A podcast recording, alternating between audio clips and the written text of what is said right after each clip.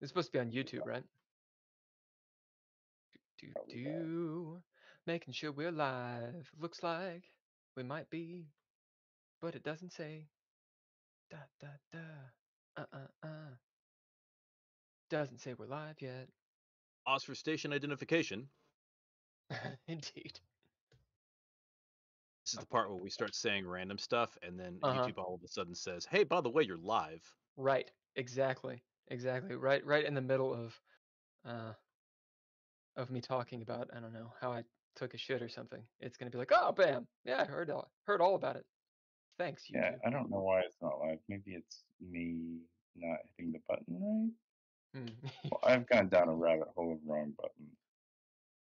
All I insanity feel like now. when, yeah, this is a roll for sanity. Nothing, nothing, but cats, nothing but cats everywhere. Cats as far as it goes down. I'm trying to switch accounts, and I'm Actually, it's, it says we're streaming. It says we're streaming, Yeah, but it doesn't say we're live anywhere else. Uh, let me update. part of the show, Yeah, this we try to figure out whether we're streaming or not. I think I think it's it, we gotta be streaming. Restream says we're streaming. Uh, I'm changing. I'm changing uh, the name. wrong. It's the wrong name. Yeah, I'm changing it right now. I'm gonna Okay, give you some cool, vocal fry. Yeah, I'm changing it right now. Come on, you YouTube. Coming to you live. You know, Tonight. apparently, hey, we are live. tonight only. Definitely. We've been streaming for a Apparently, vocal fry used to be like a thing thing, like an actual thing. I was I was looking it up on YouTube. Um, and there's all these examples of like James Bond, for example, talking with vocal fry and in like the 40s, 50s, 60s, whatever, a Mhm. different, you know, a Cary Grant or whatever.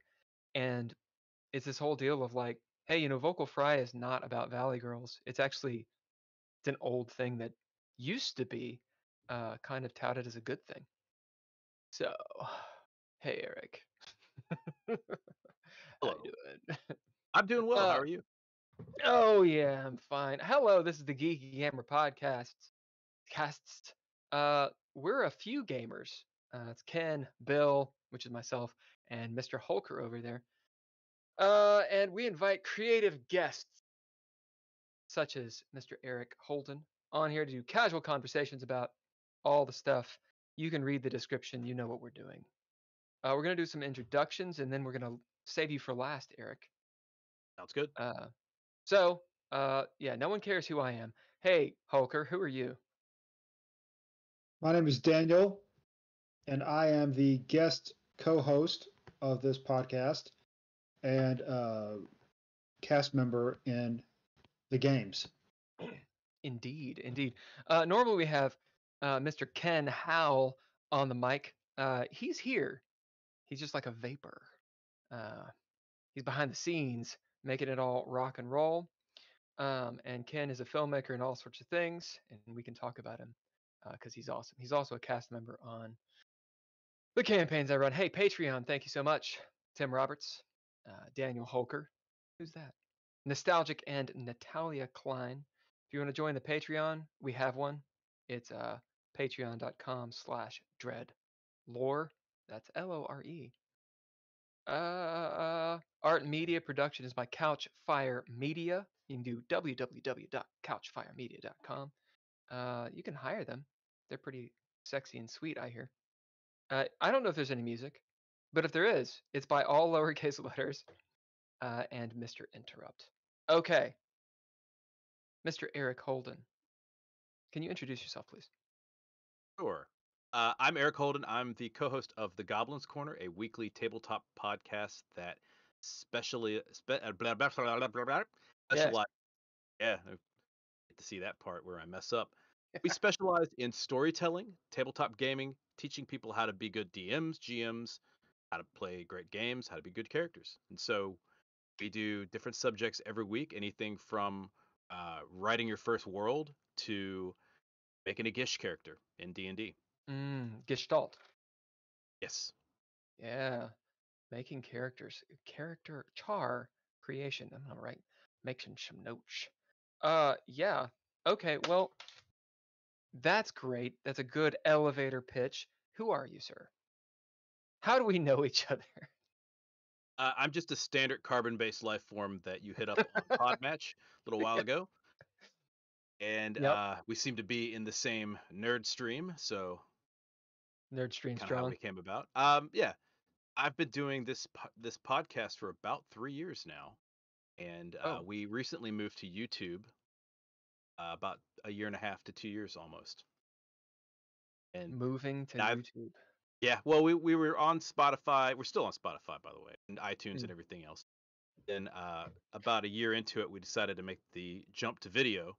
Neither of us, by Mm. the way, know anything about audio and video, so I got to learn all of that Yep. myself. And we built this delightful studio, which you see behind you, part of it at least. We've been having fun the whole time. Uh, I am sharing right now your socials. So if anybody's on the chat, or I should say on YouTube, because it won't, uh, the tubes of you. uh, you've got goblinscorner.com, and then their Twitter handle is slash goblins corner, and your Right. Instagram is the goblins corner, right? Uh, yeah, that's correct. And we're also on uh, Blue Sky and Dice Camp as well, if Okay. with Mastodon or anything. Goblins Corner. We're pretty much everything is Goblins Corner except Instagram, which we don't Yeah. really do much with. Dude, I will go on a tirade about Instagram and social media and such, but we'll we'll save that for later. We don't need that right now. Um, right. I have looked at some of your website. Um, I checked out uh, a little bit of your Instagram. I attempted to make an Instagram of my own using that to promote. Uh, really cool production quality. It seems like you you. guys do a lot with D and D um, but just kind of gaming in general.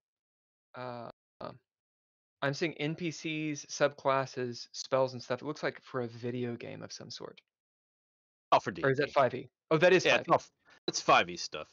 We talk Okay. about a lot of different things. Uh, most of our listeners tend to ask specifically for 5e, although I have played every game under the sun. I mean, I, you could see a lot of first and second edition Ah, yes. behind me, but on the other side of the studio, there is White Wolf Games. In fact, I play tested a lot of White Wolf because they're based out of Stone Mountain, Georgia, which is right down that. the street from me. Yeah. And uh, I've also played lots of Shadowrun, GURPS, uh, Oh God. multiple God. different games. Yeah. Ugh. I have I have played many different games over the years. There's a Troika book behind me. I got the new Fallout RPG. Oh shit. Is it Yeah, D20? Uh, it is. It's it's interesting. Um, I don't like the D20 systems. Uh, is it double D20 or is it just straight up D20? I believe it's double D20. Yeah, I've never. I haven't actually looked those. too much into it. I, I Mm. briefly looked at it. It looked very much like a battle map type game system Okay. and less like a role playing game. So Yeah. I kind of turned that off and started uh, digging up more White Wolf stuff because I'm running a uh, hunters campaign right now with my yeah. uh, with one of my groups. Yeah, Oh yeah. they're Uh, tiny and human, and vampires and monsters exist. Now, is this a is this a, a fuck? I know White Wolf just came out with a new vampire. It's like vampire. It's like fifth, second edition, or is it fifth? Six, yeah, I think it's like sixty or whatever it is. We're playing, I think, the one that's out of uh, Onyx Path, Okay, so uh, five the five E stuff. Okay, yeah, yeah, yeah. Uh, Vampire Um, the Vigil. I, or, I'm sorry, uh, Hunter the Vigil, and then um, Vampire the name I can never remember. So I played uh Dark Ages and Vampire the Masquerade, so old world. Then there's New World, which is Vampire Requiem. The rules are a lot Chronicles better. of Darkness. Chronicles of Darkness. That's the one Uh, after that, which is what we're in. So that's what you're in. Yep. Um, so what I heard was the newest or the Onyx Path version of Vampire goes back to the Masquerade lore, but it uses an updated rule set. Is that true? I, I've never touched it.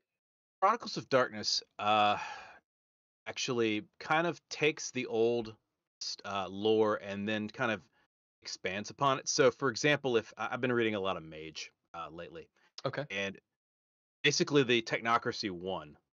And so of course, you have to have you're know fighting against conflict. yeah, they're called the Exarchs now, and so they so they spun up a new lore, but it alludes to like previous uh, storytelling, and they did a really interesting way to do it in that Uh, that was the old world. We have no idea what happened because when Right, they remade okay. the universe, everybody forgot. And I thought, Right. oh yeah, that's cool. You're you're a mage. You're rewriting reality. Yeah, yep. Vampire is a lot more brutal in Chronicles of Darkness. Kinda are stuck to the cities, and then there's crap out there outside the cities that just wants to tear you apart. Most likely werewolves. Um, Oh. yeah. Okay. it's a lot it's a lot darker it's really interesting and there's a lot of really cool characters i especially love the game sin eater which Okay. you get to Never play as, basically play as a revenant so Okay. um if you remember wraith from old school world of Yeah. darkness idea is that you die somehow whether through Mhm. your own fault or someone else's and then on the way to the underworld this geist of like a powerful undead spirit comes up to you and it's like hey buddy you want to make a deal and so you kind of fuse with this spirit come back pissed off and ready to Ah. rock Is it is it it reminds me of Shadows of Mordor. Is it like that? sort of yeah Did I get the name right? I've never played that game. I've watched the video walkthrough. the biggest difference is you come back and you've got this other spirit in your head Mm. and it doesn't necessarily want to do the same thing that you want to do Right. and so you kind of have to like deal with it uh, so think one part the crow and one part multiple personality dis- Yeah, that that sounds so. it's dope Sh- Shadows of Mordor. That's the one where you're the ranger that gets brought back by Celebrimbor, I think, right? Celebrimbus. I can't. He's the dude who made the rings, who literally forged the rings. Mhm. Um, there's a second one where essentially Shelob is like an anti-hero ish type thing, and in that the wraith that is keeping you alive is constantly like working against you and you have this split. There is something that that reminds me of and i i can't it doesn't matter It doesn't matter. Anyway that sounds that sounds really cool. So you're a revenant in this game. Yes, Right it's a lot of fun. At Mm. some point, I'm probably, you know, I'm I'm introducing my my players to the Chronicles of Darkness, so they're all playing humans right now. But at some Yeah. point, they're all going to die horribly. oh of course of course Come back as a mage or Uh-huh. a vampire or even a revenant of some sort, like a, a sin eater. so interesting so so do you do the thing and maybe the new system corrected this um let me preface this as a question Okay. reconfigure this as a question how do you feel about mixing and matching those different lores in the white wolf universe in a single game I'm fine with that. Uh, lore to me is whatever is necessary to build the story. One of the things that uh, I'm really interested. To, by the way, I haven't read any of the new World of Darkness, the 6e stuff that's come out. I think Oh, it's just neither have I. Vampire anyway. But Okay. Chronicles of Darkness I've read pretty extensively. One of the things I like about it is you can use it by itself, like it, one individual game, or you can use it uh, together, and you can kind of buffet table it in many ways. You could take lore from one aspect and kind of incorporate it into your story, or you can Mm. take two conflicting pieces of lore and it's purposely conflicting as well. And that's kind of cool because not everything the characters know. And in fact, there's a lot of things that they only assume. And Mm, that kind of gives an element of mystery into the game, which is a lot of fun. Plus, I love scaring my players. So, right so you're actually doing it like a horror game Yeah. uh, it sounds like the system is is better built for it uh, so one of our uh, our uh, chat people as well as patreon members is on the chat uh, always here this is megan uh, says GURPS wow talk about a blast from the past I've got What- more what if you're interested. Yeah what is there were several versions of GURPS right I believe so, yeah. And then there's also Riffs, which uh, kind of I spun never off from that. Riffs as well. Riffs is, Okay. um, oh god, I don't remember what it stands for. yeah GURPS is like In my nerd card back now. system role play system Generic universal role playing system. I've never heard of any of this stuff. Really? Oh, dude. Well, it's Yeah. because I've I've I've shielded you from Well, you see, back in the Pleistocene age, there were these older games. uh oh. Yeah, Hey, I do all my role playing in the Holocene, okay? so uh, we're gonna bring in Hulker here. Hulker has has an interesting talent for knowing everything. It's ridiculous. Hey, hey, Hulker, the Holocene age. When was that? The Holocene was immediately after the Pleistocene, and it is generally marked by the end of the last ice age and the beginning of uh, probably the beginnings of agriculture and just uh, human habitation of most of the Earth. It, it, it was. Uh, it's essentially the beginning of the modern era, geologically speaking. so what Eric is saying, correct me if I'm wrong, is that he was gaming before you. yeah. And the Pleistocene, During. which which began about two million years ago. Uh, Megan says, "Dude, Aberrant was one of my favorite from White Wolf. Did you play Aberrant?" I have not. And interestingly enough, we just did an episode uh, titled Five TTRPGs You Should Be Playing Right Now. And Oh, one of them, my co host Matt, drug up Aberrant. And somehow we have never played this game. whoa, It is fan fucking tastic. Aberrant. Yeah, you base it's okay. So, uh, have you ever seen The Boys? Oh yeah, TV show? I've seen I've seen the first and second season. I have not seen the third. Okay, so imagine that in the 90s. Yeah, okay. That's pretty much what That's it has become.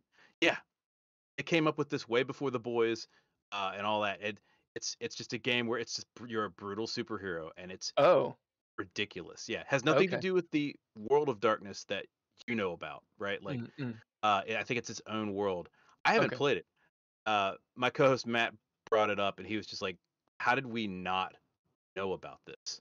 I mean, we've played Paranoia, and we Mm. haven't played Aberrant. So uh, Wraith the Oblivion was one of my favorite besides Demon the Fallen. Vampire in all forms, and then yeah, actually the reason that I even got into vampire, uh, and White Wolf and that stuff is because Megan introduced me, her and my friend Cameron, um, and uh, the way that they made characters is you would start as a human, or you would build as a human, and then become a vampire. And then Mhm. uh, a lot of the ways those old school STs would do it is you'd run like session zero as humans who then get turned or embraced, and you know maybe maybe you turn into a ghoul first and you play through whatever. And I've attempted to do that, but it seems like most people don't have the patience. Uh, you know, they want superpowers. I Yeah.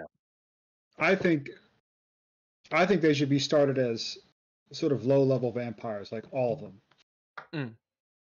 Hulker uh, helped run a LARP. Have you ever had a LARP or played in a LARP, Eric?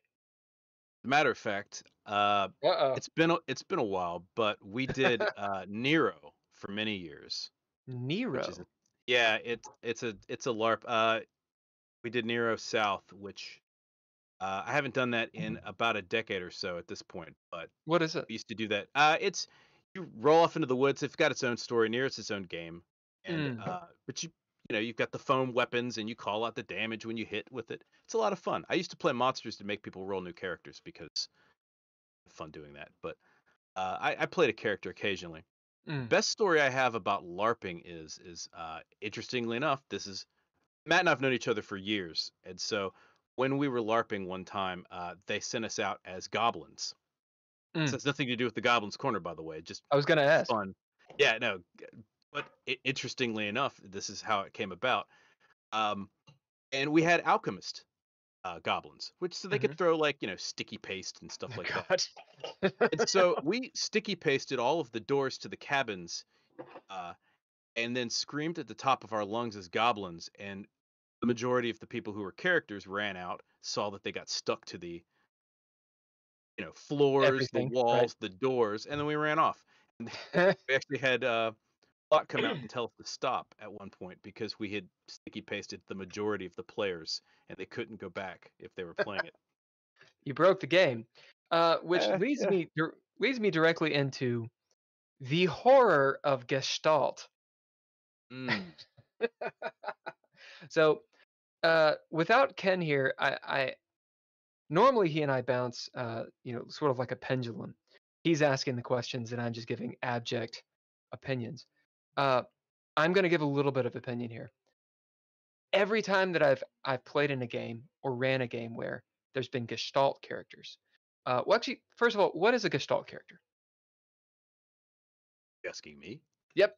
In general, a Gestalt character is one where you have uh, two different classes and you're running them side by side. So you might have a wizard with the subclass that you play and a fighter, right? Subclass. Right. That's the traditional Gestalt character. It's like a Mm. wizard. Now, in fifth edition, with the subclasses and how they've built it out and multi-classing, I generally never play Gestalt Mm. because you can multi-class build something, and it just seems a little bit too crazy with a playing a Gestalt game. That's a lot of So- stuff. I mean, So, unless you're going so like super you? epic wizard. Yeah, when did you jump in? When did when did Gestalt characters come out? I think Gestalts have been around since first edition. oh shit, I didn't realize that. Yeah, I know that they were seems like a around. in- mess. I know they're around in second. I don't even feel like grabbing the book behind me. Probably. look Oh no, up. show off your books, man. See. Dude, those We've books are worth money. Hell yeah! right. Look at that artwork. That's Let's badass. see if we can find where it is in here for Gestalt characters. That's really cool. So Gestalt you- characters yeah. were formalized in uh, way back then. I thought it was. I, I heard about it in third ed. Maybe may Because. I always thought, I always thought multi-classing was was when they formalized that in, in third ed. I think you could do. Yeah, I think it's second ed when it all Mm. came out. Megan says second edition. I, bel I haven't. You know, we have the internet to look it up, but we obviously aren't doing it right now. So Eh, it doesn't matter that much. Someone can correct us and we can get the engagement. That's fine. the Uh, thing about playing. Gestalt, though, and this is where it's different than multi-classing, is when you're playing Gestalt, it it's a lot of bookkeeping to play, both as Huh. a player and as a DM. And Right. nine times out of ten, nobody wants to do that. And unless, unless you're one of those people that love it. I mean, if someone loves to do that and would and would want to run something like that, I would be fine running it. Well, okay, so so there's the issue of do you have two character sheets? No. A lot of times you just have the same character sheet and you just have the classes kind of side by side. Mm. Um, and there are rules you- like you take the better base attack and the better Yeah. saves or something like that. pr- pretty much, yeah. I Mm. recall. It, it's been a while since I've done one of those. And and again, I think multi-classing kind of just 86 is a lot of that anyway. Because if you're gonna Mm. play an 80 s- uh, a multi-class character, then you know that pretty much is the Right. best of both worlds. Well, and this is the, this is the issue that that I always had was and and and why I remember it being in third edition. Granted, that's where it started. Uh, balance. But then, like, if you wanted to do a Gestalt game, you're really not concerned about balance. You know, you're you're superheroes that can then Mhm. take on the epic things while you're not epic. So you could be like a eighth level character, maybe a twelfth level character, and Well, it's interesting you mentioned that. Um, the way that I look at any type of class is, and this is, by the way, something that is just kind of, I don't know if this is just me and Matt and a few other folks, but or if this is just kind of a lot of gamers feel like this. I don't really see the classes themselves as as important as the archetypes that they represent. So, uh, you know, a lot of times, uh, third edition was great for this. This is why I love third edition the most because you had this concept and you wanted to play this thing, right? Man, I want to be a spellcasting thief, right? Let's just say that. Yep. You could build it with the various uh, multi classes, and you could build it with the various feats and other, you know, options, and you could have a character that fit the thematic that you were going for, regardless of what you were calling it, right? And 5e does a little bit of that as well, but it's a little harder just because 5e uh, does didn't have the extensive amount of ridiculous splat books that 30 had. I mean, I, half the weight of my bookshelf behind me is third edition, and it's you know a couple thousand pounds of just of just content and lore. It's Megan- amazing how much they had. Megan and I had a friend, uh, still do, I guess, named Randall. And this is before I actually played. I would see Randall coming to the coffee shop or wherever, and he would have one of those massive, like tailgating style coolers that Mhm. always behind him. And I was like, damn, dude, you got some drinks? No, full of gaming books. and they were all like those D and D splats and Planescape and all that crap. Oh yeah, Like it was legit. That's how it used to be, man. Before we had we all had laptops, and now you can just you know, buy a PDF and have all of it on one pl- thing. Yeah, I So mean, much some easier. PDFs are free. You know, some PDFs of, of tabletop role playing games are free. But there's a lot of good third-party content out there as well that has been Mm. producing stuff. Anything from DM's Guild, for example, or uh, Drive Through. There's a ton Yeah, of right, stuff right. out there for third edition, fifth edition. There's, you know, the OSR movement has just Mm. We're gonna get into all of that. Uh, Hulker, who is our sponsor tonight? This seems like a good time. We're sponsored by a hat.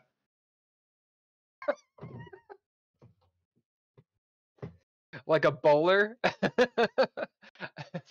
a solo cup. Why do you have a solo cup? It's a sponsor. Don't insult it.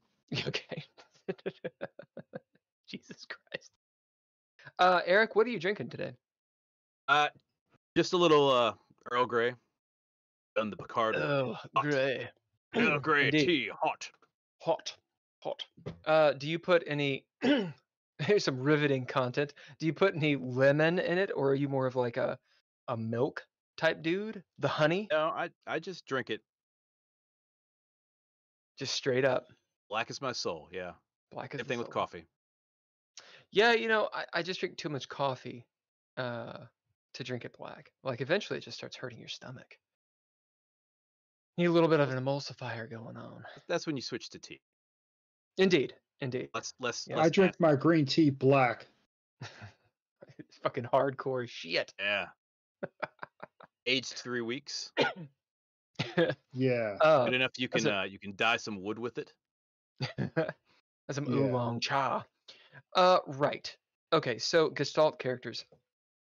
Mm, I don't want to beat a dead horse, but some of your content is like your guys' podcast. I I think I saw you guys talk about Gestalt characters. Yeah. Not yet. Not yet. We're, we're Not gonna yet. talk about making a gish like the fight the traditional fighter warrior That's what it is. wizard wizard fighter type thing. Oh, Yeah, Right, so- out- go on. Sorry.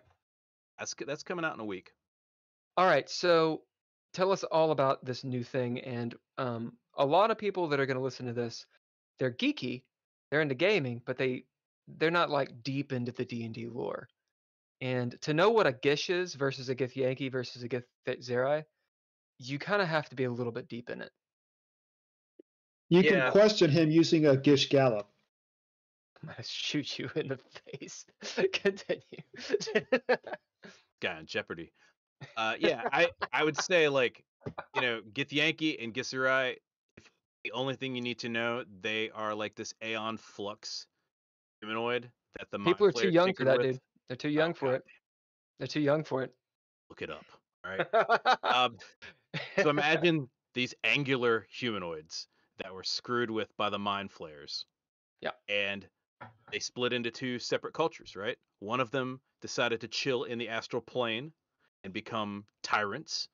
yeah, Uh, chill is maybe not the word I would use, but say how about they, be, they decided to become pirates in There the astral plane, There you go. living on the corpses of dead gods ruled by Yeah. a uh, eternal lich queen casually. who every so often would suck out your soul if you became too powerful. Whatever. And then on the other side, they the other side decided, you know what? We're not down with the tyranny, so we're going to be monks, very contemplative. But instead of, you know, going someplace contemplative, they went to fucking limbo, where the Slaad rule with their mallets and party hats, and decided to build a temple in chaos using only their minds. No, is it limbo that they're in? I guess it is Yeah. a limbo. Yeah, limbo, because they have the yeah. balance. That's right. That's right. I I Down I, there in the deep Paisley. I uh so I was introduced to Planescape, which is the setting. I believe it's a second ed setting. Is correct. Yeah. Um by Monte Cook, Zeb Cook, Bruce Cordell, a bunch of other guys. Yeah. now a different Monte Cook, right? Than Numenera, right? so. Or is it the same guy? Same, Same guy, Same guy. okay. Yeah. so if Uh, you guys go on, sorry. I believe the way it worked was uh, he wrote, if, if I recall, if I'm re- remembering this correctly, he he and several others worked. They created Planescape, and then uh, also helped with Planescape Torment, the video game, which if you've never played it, Mm. amazing. Oh, so good. such, so good. such classic. And then third edition came out and they got rid of them. Which, by the way, if you're paying attention to what's going on with WotC now, seems a Mm. little familiar, doesn't it? It's like, oh look, they're coming out with a new version. Let's get rid of all the authors that are writing it, so we don't have to pay them anything, and then we can hire other authors that are cheap. Now, Monte Cook, I'm pretty sure wrote at least a couple of the third edition books. Um, the Fiend Folio, I think. That Mhm. could be complete bullshit. Someone check me on that. I think the thing, the how I got, how I became aware of his stuff. I'll tell you after I talk about Planescape. In Planescape, our Megan and our and my friend, a guy named Roe, who uh, has written for D and D, whatever, a bunch of a bunch of crap. Um, he was telling me about the Githzerai and kind of like their whole mission. What is it? Lithids. It's pretty much the biggest mission I I believe that uh, the Githzerai have, unless there's some new lore out. Their whole thing was they hated Githyanki. Mm. They really hated the Illithids. They would uh, make hunting parties, raids to the Prime to basically ferret out any Illithids left, and they would even put aside their differences with Githyanki to kill Illithids. Mm. Aside from that, there's not a whole lot of lore that I'm aware of about Githyanki. Then again, I haven't read every book, so So from what I understand, there's a fortress or something. Like Mhm. they they went to one of the planes. I can't remember what it is. Um, I thought it was Pandemonium. Like they went to they went to Limbo. like like a they crazy get thing and the and the idea was they uh they they were kind of like trying to tame it or something like it reminded me of uh this could just be a story point that rowe ran on one of his games and it's not actually canon but like like in star wars for example not that you know anything about star wars No, nothing at all about Star nothing Wars. I mean, nothing about star wars nothing Oh, Uh, what?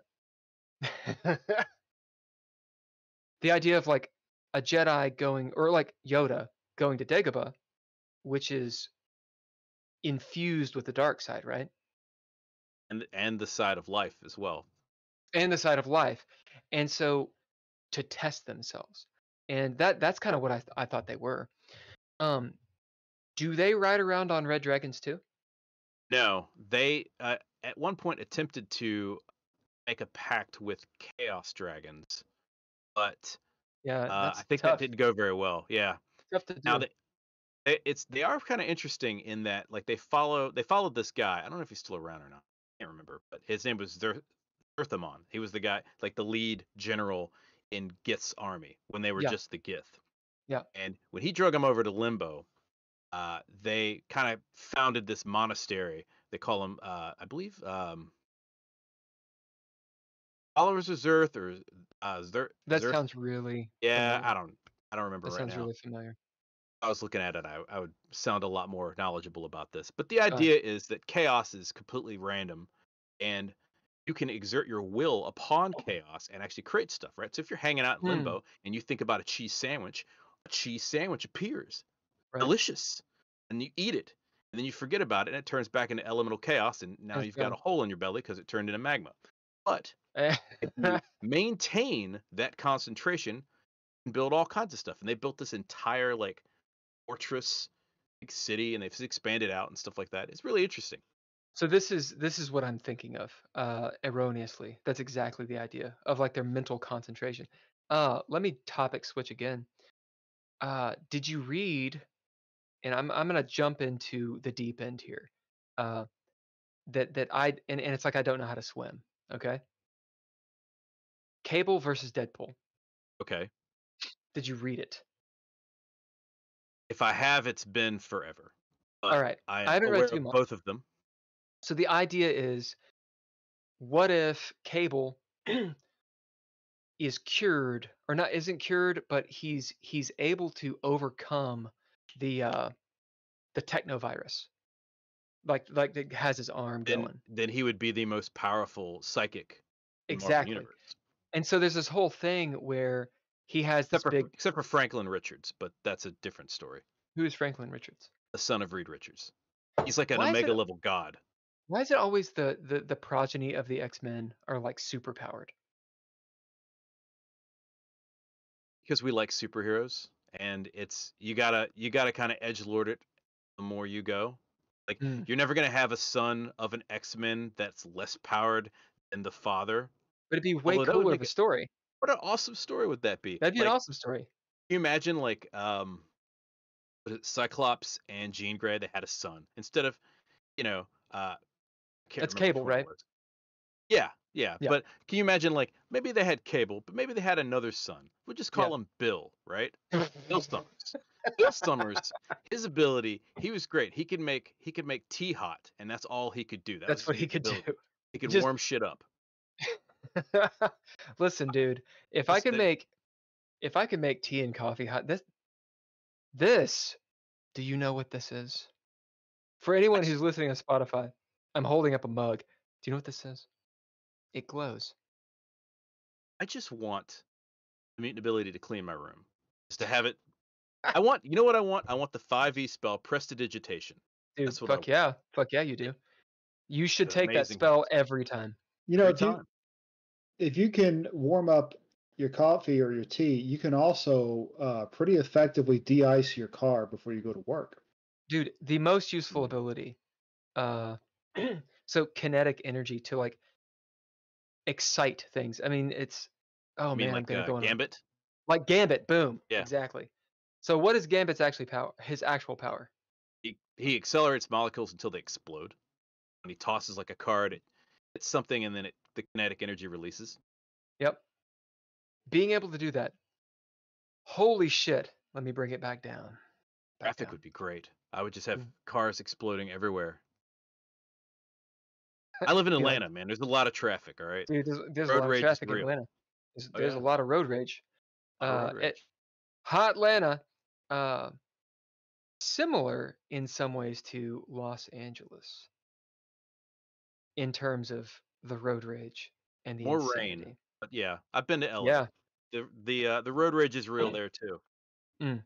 All right. To bring it back to zero, why the Goblin's Corner? What what what does this name mean? What what is this? So to go on that, we have to dive back a, a- few months before that. Uh, the pandemic breaks out. I'm an improviser. I uh, I've been improvising for about 15 years. Yep. And our theater closed down during the pandemic because you know you can't have a live show in front of folks. Oh, you're an you're an actor. yes. oh, Uh, okay, right on. and then so wh- where I'm I'm stuck doing nothing, right? And so I'm sitting with my buddy Matt one night. We're talking about stuff. Most of the time it's probably about a game we're playing, D&D or something else. And we just kind of came up with the idea that hey, wouldn't it be interesting if we just talked about this online? And Mm. So we did. We did a couple of like Facebook lives that we've since deleted. We thought, oh, this is a lot of fun. We got like 20, 30 people watching us and stuff. Let's just do a podcast. That sounds That's fun. awesome. Everyone's doing a podcast, right? And it's not like I can go back to my theater anytime soon. In fact, it was like a year before we were able to actually, you know, perform in public. Did you say so- when, when this was? Was it 2020? 20, yeah, about 2020, I'd say. Okay, okay.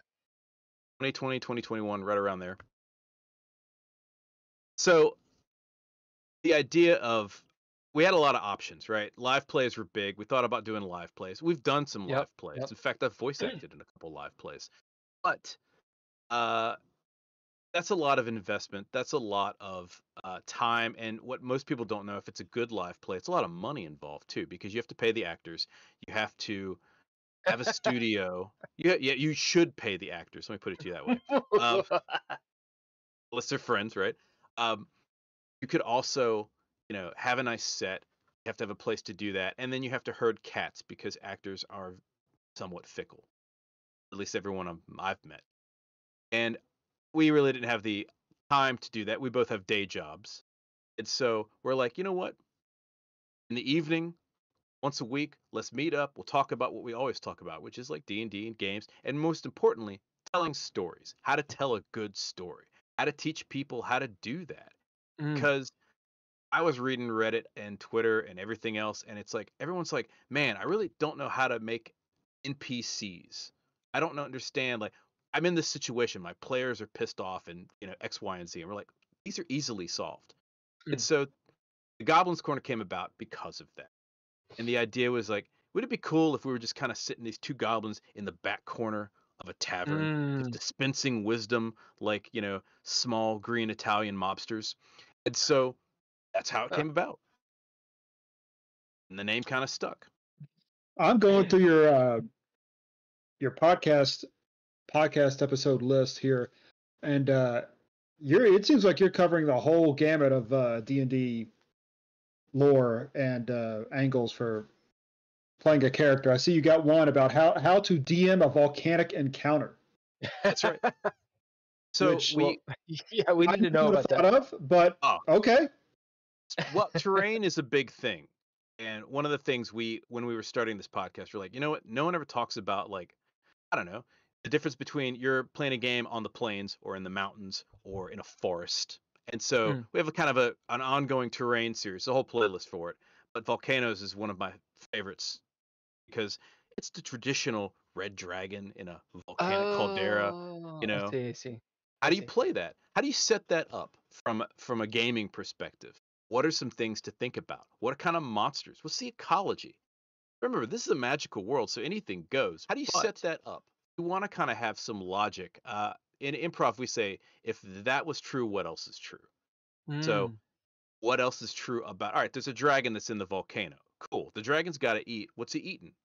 Right? Is he raiding the surrounding countryside? He can't eat magma. So there might I be a whole mean, ecosystem that lives in a volcano, which there is, by the way. There's fire elementals, and you know, there's dwarves slowly cooking. Right. As dwarves. Because dwarves, yeah, because dwarves do what dwarves do, digging deep. You could probably gets chill out in a hot spring. If Yeah. that- if that is true, Someone what looking else for is true? Very good. Very, very good idea. I mean, you can apply that to a lot of things. I mean, so you have an entire podcast episode about this. I don't want to. I mean, obviously, people can can go listen to that, and you can get deep down into it. Of course. But I do. I am interested. How do you approach that? Uh, it doesn't have to be a volcano scenario, but yeah, yeah. How how how does one approach this, and uh, how do you come about your views on it? Are you just shooting from the hip, or is it from experience, or what? a little bit of both. You know, when you're when you're thinking about a piece of terrain, a lot of times it's because you've added that into your game world if you're homebrewing something or you're adding it to your story. And you know, again, everything that we talk about in our show comes back to telling stories because it's collaborative storytelling. It's you and your players playing pretend, making shit up. Collaborative Wow. storytelling. Yeah. What a word. It is. It's collaborative, What man. word. We make it together. word. And what a wonderful game that is, right?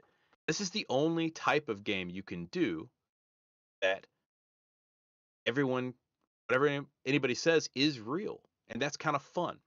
So when you're Mm. thinking about different terrain, you have to consider a lot of stuff, right? You know, as a as a storyteller, DM, and whatever it is, um, where is this terrain in relation to what the characters are doing? Sometimes it's you know location via plot, right? It doesn't have to be like something fixed and you know you don't have to make a map for it. They could just Mm. encounter this area, but it needs to have some kind of element. And then what we generally try to do is talk to people about what is interesting in the area and then what are some story arcs that might be kind of fun.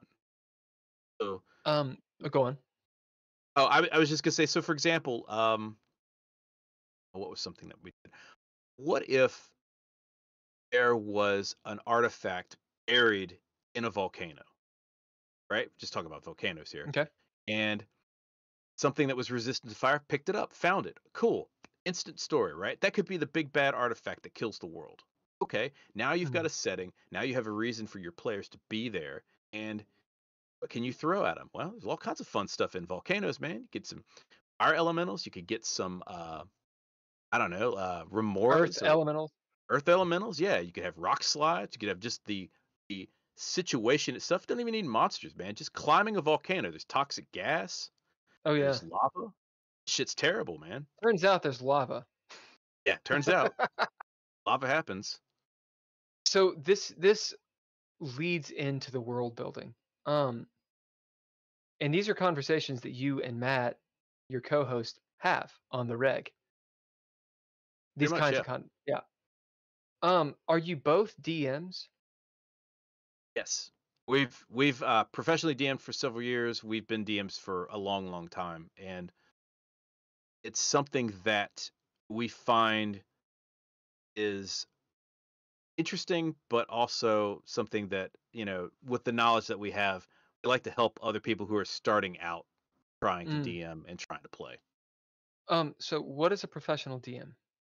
Just someone who makes money DMing a game. Okay, so That's literally, all it is. Yeah, I've I've I've done it for like corporate events and stuff like that, uh, where I've had like a thirty person table. I've done it at Oh, conventions and stuff like that. Yeah, it's that's some Gygaxian D and D right there, baby. not as it's not as impressive as it sounds. There's a lot. it's but but it is. Uh, yeah, it's and there's a lot of people who do it on No, the it's side. impressive. It's impressive that that's a side that that's a gig that you have. Okay, that is impressive. But like, yeah, it's I, I have a philosophy that no matter how crazy or ridiculous some something that you might think that someone is doing, if they're getting paid for it, if they've actually convinced other people that hey, this is this is something that's worth, you know, doing professionally, it's not it's not ridiculous. So Fair point. Uh, where can people get your sweet, sweet DM services? Not much right now. Uh, generally, most people contact us through our site. Although I was on Let's Play uh, briefly. Right now, the podcast has kind of taken over a lot of that time for me. Yeah, and so I feel that. yeah, it's and we're also in the process of writing a couple of books. So once that gets out, I think we'll probably get back more into more pro DMing. But for the moment, we're just kind of taking a hiatus for it. All right, so for pro DMing, if people are interested, then they can go to your site and talk to you, and you Mhm. can converse that way. And I'm assuming Matt is also a pro DM. That's correct. Yeah. Okay. Um, I want to talk about your books, but that seems like it's going to be a big conversation. Um, so previous to that conversation, pro DMing, I have had a problem with it. Okay, so I've I have GM'd, DM'd, I've arbited. If you want to go dreadlore. but it's usually for friends. Even if it's for people that I don't know, there's a stigma of what is this worth? It's a lot of time, a lot of time, a lot of energy. You say that you do improv. I'm going to guess, I'm going to take a stab in the darkness. I'm going to use magic missile against the darkness and say that you might be a DM that doesn't have to plan everything out. You would be correct. And And that's a lot of energy, right? to well not necessarily um and you know a lot of there's this kind of this stigma where people think oh i'm i'm either a uh, railroad conductor where i have everything written out or i'm a fly at the seat of my pants where i have literally nothing planned out now Mm. have i played games or run games where i literally came up with something on the fly absolutely many Mm. times Mm. but what works best oftentimes is to have an idea or a series of ideas, even just like a bullet point, so that you can riff off the cuff. Right. Because you do want some logical progression in a story. And so when I do DM, and obviously when I pro DM, I, I put a little bit more homework into it as well because we want to have some semblance of a story. And if you're Mhm. writing a module, then that's another example Yeah, you have you to. you kind of have to to do that. But you also have to understand, you know, in terms of improv, players are never going to do exactly what you want them to do. What the fuck are you talking about? It's they never go directly into the dungeon. They always go to the bar first. You could force them. There's a And that- volcano. There's all Yeah. kinds of artifacts and shit in it. Cool. We don't go there. Yeah. So, um, I would say like in terms of just coming up with stuff off the fly, I usually have like a bullet point list of some things, what I consider to be like possible scenarios, right? So I know what the characters are doing. Mm. Um, at least after like the first game session or so. You usually, you know, get your sea legs after the first game to see how people interact and how they play. And if you Mm. do a good session zero, that comes across very easily, particularly if you're is- doing it with a brand. This is stuff. this is pro DMing, right? As in these It's- are or even on. just regular DMing. I, I've What- I've DM'd for free for uh in fact one of my best games that I just recently finished uh, a couple months ago was a Calimshan game, which is if you're, if you're unfamiliar, that's in the Forgotten Oh, I got Realms. nothing. Oh, Uh, okay, okay. It's it's down south in the Forgotten Realms, and we did an And- intrigue campaign, fifth edition, and they literally my it was a bunch of randos that I'd never met before, and we Mm. played for about a year Whoa, and in person or remote? On on Discord on Roll Yeah. Twenty. Yeah. Never met him in my life, and now they're awesome, right? I know So- them; they're so- good friends. For some, uh, that's a point in and of itself. Uh, collaborative storytelling, making friends. Um, for people who don't know what a Forgotten Realms is, Eric. It's the game world that Ed Greenwood originally invented for his campaign, and, and kind of the de facto fifth edition game world uh, since. They let you know in the DMG about every Mhm. other paragraph. Yeah. Um, Baldur's Gate, It's from the Forgotten Realms. Neverwinter's Night, Also, Forgotten Realms. the fucking D and D movie, the good That one. was yeah, that was in um, it was in Well, Icewind were- Dale. Right, because because they talk about Castle Never Neverwinter, right? Yeah. Yeah. Well, and they were in the frozen north in Icewind Dale, Oh. and they went south. So in the D and D movie, that world in the south is where what is this place called? The Forgotten Realms. No, no, no. oh, you talking uh, about Calimshan? Calimshan. Calimshan's in the Calim Desert. The Oh, the reason it was Desert. created was because uh, a uh, two great spirits, uh, one of ear, uh, air, one of fire. It was uh, Calim, Genie Calim, and the uh, Efreet um. Memnon. So if and they got and a is bound to a fire gem. demon. they got Yeah. bound to this mystical gem, and then it was buried beneath the sand. Their eternal struggles created the desert. Oh, cool. That's cool. Yeah. It's kind of like uh, in the real world, God got bored. So, professionally DM, how do you guys? That was funny. Come on, I'm hilarious. How do you convince people to pay you for this? I mean, I think you should get paid for it, but how do you convince people to pay you for it?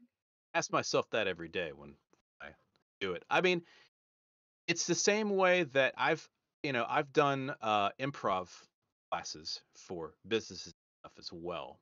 So Mm, it's it's just really how do you market yourself as a person, as a no idea. creative? Well, this is this is what you ask yourself, right? Oh, yeah. And then and then just you know you kind of have a either a slide deck or you come up with a little bit of a blurb. Sometimes you do them at uh, local gatherings. So I've done them at bars before in Atlanta. What is a games. slide deck? It's like you know like a little presentation where you Oh here's, shit. here's who I am, how you can get in touch with me, right? Oh, okay, okay, okay. Like a little. Pro- it sounds like you went to school, or had a mentor, or perhaps were just precocious enough to know how to business. Tell us. Well, my day job, I am a designer, and I ran a uh, for a long time. I I work for a large megacorp right now, but I uh, ran a, a design agency for several years. So a lot of this, I guess, the business acumen is from that. Okay. Um, I'm gonna dig deeper. What? Continue, please. I'm I'm waiting on you. Yeah. How? So, so I literally don't know what a slide deck is. I know about business cards. I know the idea of an elevator pitch. It's, it's um, essentially just a uh, a series of like slides, like a PowerPoint of like a PowerPoint. yeah, just showcasing your skills and stuff like that. Um, is this something like you would go to a networking event and do that, or Could would you just like bust it out? You're like, hey, check it out, dude, on so my phone. Oh, I got oh. I'll tell you how I got into doing pro DMing stuff. I Sure. was uh, I was working at my theater, and we would oftentimes do improv for businesses and stuff like that. And we did a show for one of our clients, and afterwards we were just kind of sitting around hanging out with everybody, and then we were laughing and stuff. And somebody mentioned D and D, and I Mm. of course jumped in because I had to. Started talking about stuff, and they were like, "Oh, cool." You play games like yeah it's like you know would be great is it's a great team building exercise it's and kind Oh. of sold those guys on it. And then after that, it was just a little bit of word of mouth. But you can also there's a lot of people who do pro DMing where they'll there's websites where you can literally have other players sign up and Mm. charge. So Let's Play is one of them. Let's you play. do it- right. Yeah.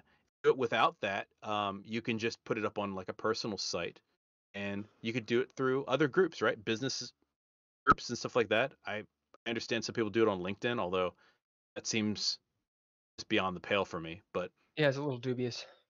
Yeah. Check out my my my, my LinkedIn. I mean, are, are we talking like corporate people, right? Like they're in suits and shit, and they're like not necessarily in rogue? not not necessarily in suits, but definitely like in a corporate office. Mm. You would be surprised how many people in business are interested in doing role playing and stuff like that.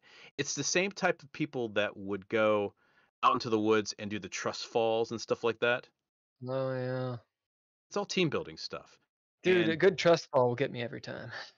and you know the thing is is that a lot of people now in businesses are you know gen z millennials and they're all they're down with it right Mm. some of the older folks wouldn't do it but like now the you know being a nerd being a gamer is kind of The norm, yeah it's kind of the norm now which is nice normal.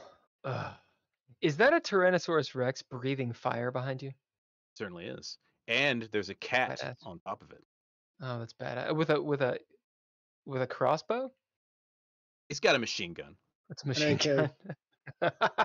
Everybody sees it but me. Great. welcome to the That's- internet Uh, that's awesome. That reminds me of the third edition epic level handbook. There's a little bar at the Mm. bottom. You know what I'm talking about?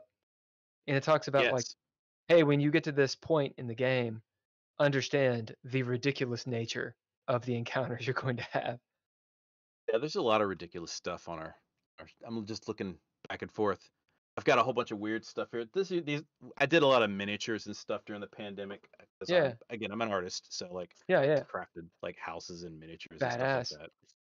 Is that the Yeah, and I- uh, Dwarven Forge stuff, or is it just something No. you made? I made that out of foam. Oh, that's cool. Yeah. Sounds In like uh, that looks like something you would put in the miniatures. Warhammer. Do you do the Warhammer? We have not done the Warhammer, Good. uh, although I would love to get into that. Fucking Warhammer. Warhammer 40k. The lore is awesome, but I'm gonna not bitch about it. What is that I've, fucking? I've had some fun Yeah. some, some fun experiences with Warhammer. Well, everybody's had some fun experiences with Warhammer. I've been like Come on, Hulker. I've been kind of binging on the lore lately with Warhammer on YouTube, and I got to It's tell so you, good. it's, It's so it's good. great. It just depresses me. Well, because- it's what the Imperium of Man is just I mean everybody is just shit on these hive cities. And it's well, like they're literally all men. eat your, yeah, eat your corpse starch. Come on. Dude. Uh, Me, so Grimdark, I'm pretty sure was was coined by Warhammer 40k. Interesting. Pretty sure. Uh, what the fuck is that book with Kylo Ren on it? The Star Wars Force Awakens Visual Dictionary. The Force Awakens. All right. So we can. Yeah. I I have a feeling a that hey, look, it was a gift, all right? it was a gift. I mean, look, Kylo Ren looks cool, and The Force Awakens is okay. We we're gonna talk about Star Wars here in a second. All right, let me tell Ken. Looks like the Nocturne House, indeed. So Ken and I made a short film. I'm an actor as well, and uh, it's called Nocturne. It will be released pretty soon on festivals, and that looks like the location. Uh, your Cool. hut thing. Your is it a log Oh. cabin or is it stone? Uh little, wood house here that Oh, I I mean, that's cool. This is actually uh I give you I give you 10 guess two guesses of what this is made out of. Oh, you said foam. It is foam, but what's the base? What do you think the base is? The base of the house, like the The foundation. bo- yeah, the the box that it's made from. Uh, uh, what are they, they're not toothpicks. What are they called? The uh, tongue depressors. Popsicle Close. sticks. Nope, it was a Pop Tart box. Good. This is just um by the way, this is just uh the pink foam insulation that I cut up and then textured. Yeah. That looks great. Do you sell that stuff? No. Um, I probably should at some point. Why don't you? So I guess it takes a lot of time to do. This, yeah, this took a little while. The other ones didn't take as long. Got a bunch of weird stuff on here. All these big dice, by the way, are just from conventions. I get uh, this is Keith Baker's signature on my dice. That's awesome. Big old dice. Look at them D and D dice, This I green mean- slime was made from hot glue, I think, as it should be. as it should be. I mean. I mean, I won't disparage you for loving on the D and D. I have a whole thing about D twenty. All right, Bill's favorite film to hate. It's true. I do kind of hate Star Wars now. We're gonna get into it. We're gonna get into it. Um, we'll do a little bit of chat. Hey Ken, we're gonna go on a break in about two minutes, cause at least I have to pee, and we need some water. Got to make another old fashioned. It's gonna be hilarious and awesome and great. Uh, Megan says, I remember when you could get beaten up for liking role playing, anime, and LARPing. Have Me you too. ever had some? Have you ever had that kind of experience? Uh, thankfully, not myself, but I've had a lot of people who have gone through that. Um, and you know, like, I don't, I don't know anybody who hasn't gone through like bullying as a kid. And certainly, I was, I was bullied as a kid. Mm. You just learn to either deal with it or be meaner. Right, right. I was not bullied as a kid.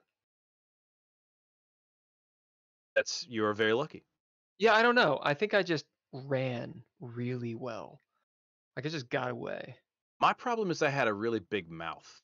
So I would Oh. say literally what's on my mind. And oftentimes that equated to a fist in my face. Probably deserved it sometimes.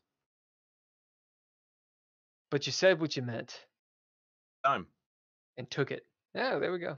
There we go. Like Lucky Strike cigarettes, I'm unfiltered. um, right. Ken, are you cool doing a uh I'm talking to him through chat.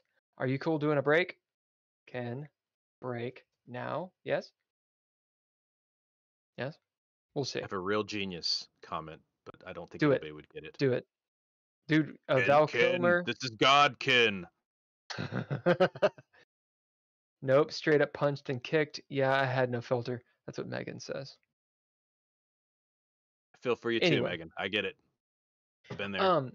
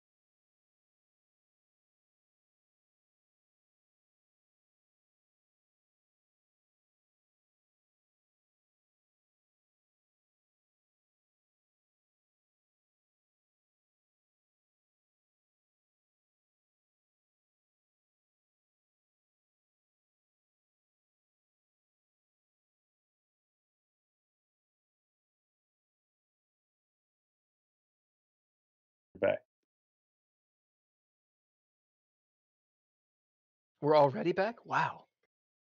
I don't know. I kind of like this maybe more. Boom. We just appeared. Goblinscorner.com. Guest tonight, Eric Holden. Fuck yeah, this, looks, Goblinscorner.com. this actually looks pretty good. All right. Now that I have created, fashioned my old fashioned. What were we talking about? We were talking about drinks in Dragon Con. Mm, Dragon Con. Okay, the last first time I went to Dragon Con, 2009, with a uh, a friend of mine named Trish, and she did cosplay uh, Mhm. as Groot. Oh, that's that may have been one afterwards, but I'm pretty sure it was Groot in the plant, like the plant form. And she was, uh, is his name something Hogan? Is it Bill Hogan who was Colonel Tigh? Is that who it was? Damn, I want to find out his name really quick. Uh, actor Col- Tigh. he had a. Uh, well, that's wrong. uh, where are you, sir? Michael Hogan. Michael Hogan. Anyway, 2009, that's when BSG, uh, the new Battlestar Galactica, I'm pretty sure that was the last season or when it was really big on Dragon Con. We went, she was real tight with uh, Michael Hogan. He actually went through a, uh, uh, a pretty big, like, health ordeal. I don't know how he's Hmm. doing right now. Anyway, Dragon Con was awesome. Second time I went Yes. with the co-creator what, of DreadLore, dude named Ben, and we had a very good time. And I think I went a third time, and it was really good, but it was very very different from 2009. Okay, so all of that is 10 years ago. When's the last time you went, and what is Dragon Con like now? Well, we were there last year. We'll be there this year as well. Um, I I mean we we we try to go every year.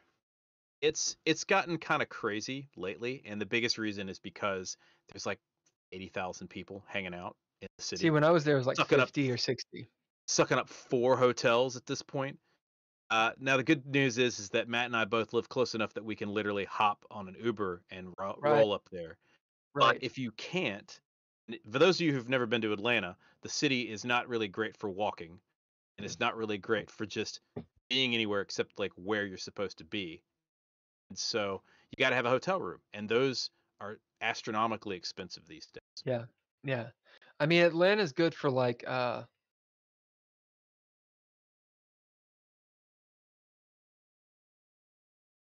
For a lot of things, Oh yeah? Drinks? Yeah, really? Yeah, like what? great barbecue. Our cheese dip is number one. I mean, you have the you have the barbecue you have the barbecue of the South, right? Do, do you have a specific like Georgian barbecue? Is there an Atlanta barbecue? Uh, there's Fox Brothers, which is really good barbecue. If you like uh, deep fried jalapeno peppers with cream cheese and pulled pork, I mean, that sounds awesome. yeah, It's pretty awesome. we've got yeah. Our our uh, I think our barbecue is what is cons- I'm not a barbecue expert by the way. I just like to eat, but I Hmm. Sure. believe it's wet barbecue is the so Wet barbecue. yeah. So all right, I had an argument with a Texan by the way about this because apparently in Oh, Texas God. when you say hey do you want to go to a barbecue they mean brisket only brisket. Oh. Whereas we, if you ask someone in Atlanta, do you want to go to a barbecue? Yeah. What do you want me to bring? Chips, dip, whatever. Like barbecue for us is, is word for party. Ah, indeed. Well, I was going to So- say, so in Kentucky, which is where I have been rumored to be from, it's the same thing. That might be a South thing. I mean, you could say that is. Texas is the South, but Texas is Texas. Texas is Texas. Texas It is is south Texas. though. A little bit southern in 'em, Yeah. Yeah. I mean, that's like saying Florida is South, and it's technically the most South, but I would not consider Florida the South. Like when I go to Florida, which is not often, Depends on where in Florida. So like where? if you're looking Gulf, it's still kind of the south. Hmm. Like it's, it's sort of Alabama-ish. And but if you go further down the down the actual like head of Florida, then Yeah. no, it becomes New Jersey for retired people. yeah, man. Um, Florida. I know there's some cool places in Florida. Honestly, I'm just gonna offend all sides here. I kind of feel like what I have experienced of Los Angeles, kind of like Florida. Kind of like Florida. Not as humid. Uh, fucking palm trees, strip malls. It's uh, weird traffic, weird roads. Kind of the same thing. People are like, oh, what's what's Pasadena like? And I'm like, yeah, it's Florida. Imagine you're at a mall in Florida. That's pretty much it. Very dusty in LA. That's one thing I noticed. Was all the dust. Now, when were you there or here? Uh, last year oh, I mean, what time of year? during September, I believe. Well, I was here in September. I have not experienced the proper spring or the beginning of the summer. Um, and I know it was like El Nino or something this year, so it's it's totally different weather. Uh, I didn't notice it being dusty per se. Then again, I had just come from the desert, so you know what I'm saying. Like I was like, this is great. It's like green shit and coffee. Came out of the I love it. came out of the dusty trails and tumbleweeds and landed into Dude. the LA. We we went we went through the Mojave, not the Mojave, the Mojave. Uh, we saw it. We saw Death Valley, uh, Mhm. driving there there forth. Um, it was like 102 degrees, which apparently is not hot uh, on the road. And there's there's a gas station there. I unfortunately can't remember the name of the town, but it's something like like it's not last checkpoint, but it's something along those lines. Like like oh no, or not the desert, whatever. we hit this gas station, my brother and I, and there were all of these uh, Native Americans because there's a bunch of reservations and such around there. The nicest, coolest fucking people, period. Too, super chill, very, very kind, and, and all these things. And we rolled up and was like, all right, so we're going into the desert. Uh, we we are not accustomed to this. Um, is there something we should know? Because when we look on the map, it's Bring it's water. just brown. yeah, it's like it's brown. What what do we do? And the woman goes, I can't do the accent. It's a really clear accent in, in English. But she was like, Do you have water? Just like you said. We're like, Yeah. She goes, Bring more. Yeah. Bring more We're than like- you need. Bring sunscreen. oh shit and we're like right on so more water get the water so he gets the water anything else do you have gasoline yes get more okay get the get get that get the gasoline so we get the like the thing you know and fill it up whatever anything else because we gotta go and she is she says respect the desert i was like okay boom rolled through Don't be an Uh, asshole. yeah, don't be an asshole. We're rolling through on the highway, killing it. Uh, AC blaring. We're sweating profusely, right? It's a dry heat, so you're fine, right? It's a dry, but it's a dry heat. Not like Atlanta where it's you know it's 80 degrees and 80% humidity. Fair enough. No one likes Atlanta. So Big we're swamp, rolling. big swamp. We're rolling through. We look off to the right, which I think was north, and we see the real desert. And it is this miasma of heat and death. And yeah, that was the desert, man. It was it was no joke. Um, pulled off, little oasis, got some beers, drank underneath a palm tree, and realized we were going to Los Angeles. So Los Angeles wasn't really that dusty for us. We just got come out of the desert. Mm. I took a trip several years ago to uh, drove up Nevada and into Arizona uh, in an RV. We were, we were going to the Grand Canyon, and Mm. I got to see a lot of desert uh, during that time. It was it was interesting, very hot. Um, yeah. I learned a lot about driving an RV that I realized that the van life is not for me. I prefer I would much rather like be in a tent and not in an RV or in a hotel. Uh. Either of those. Being in a cramped, sweaty, swampy vehicle is not fun. Yeah, as Megan says, bog people are no joke. This is true. DJ No Fly, drive at night. Truth, truth. The thing about driving at night is, uh, you know, we were awake in the day, so we're like, what are we gonna do? We need to get through this shit That's when you get abducted in the desert. at night. Yeah, that's when all the UFOs come out, right? They don't abduct anybody in the daytime. Really want to be driving and have a, a close encounter with the third kind? dude i would do it all right professional DM we've talked about let's play um your book you have a book coming out tell us about it It's called Ludicrous Bestiary, and it is uh, many of the monsters that we have talked about over the years. We are coming out with a monster book. It'll be originally for fifth edition, and we're also going to adapt it for Cipher System and several other. Uh, the cipher system Yeah. uh-oh we talked about money upon- cook Hmm? go on Go on, Mon- good old Monte Cook. So they're all ridiculous monsters. Some of them are uh, really terrifying, like a massive flying sea cucumber that spits out kraken. can you say that again A massive flying sea Oh. cucumber with wings okay that spits out kraken. i think you said an ass of Oh. continue We also have uh, things like a cat that turns you to stone. and that's all cats All cat. Well, this one, if it shows you its butt, it shows you the star shape in it. Oh, mineral lynx. is it is it a normal is it ludicrous for a reason, by the way. I literally so Matt and I love making monsters. We come up with just ridiculous. Feel free to look at the uh our playlist of creatures, and we're putting them to book. yeah now uh, how are you doing summer. the art drawing it. I, I I'm a You professional artist. Yeah, I'm an artist by Yeah. trade. So uh, I'm not a great illustrator, but I am a whiz at Photoshop, so I'll figure something out. Mm, And then right, right on we we thought about maybe running a Kickstarter once we get maybe one out and see if we can drum up some interest for an illustrator to help out. But we're still kind of small right now, and figure get this book out. We've got a couple other ones planned as well. We've got an NPC book planned as well. Yeah, yeah, yeah, yeah. Um, that is a good resource, especially setting specific and all that kind of stuff. Um, NPCs are so easy to make, but Mm. hard to make right in many cases. uh, like you can make an NPC that no one likes, but they should like, and then when they kill them, That's a plot point. You there you know. go. Now you can't do that. Now, now his brother comes for revenge. that's right. They That's right. Bring him up.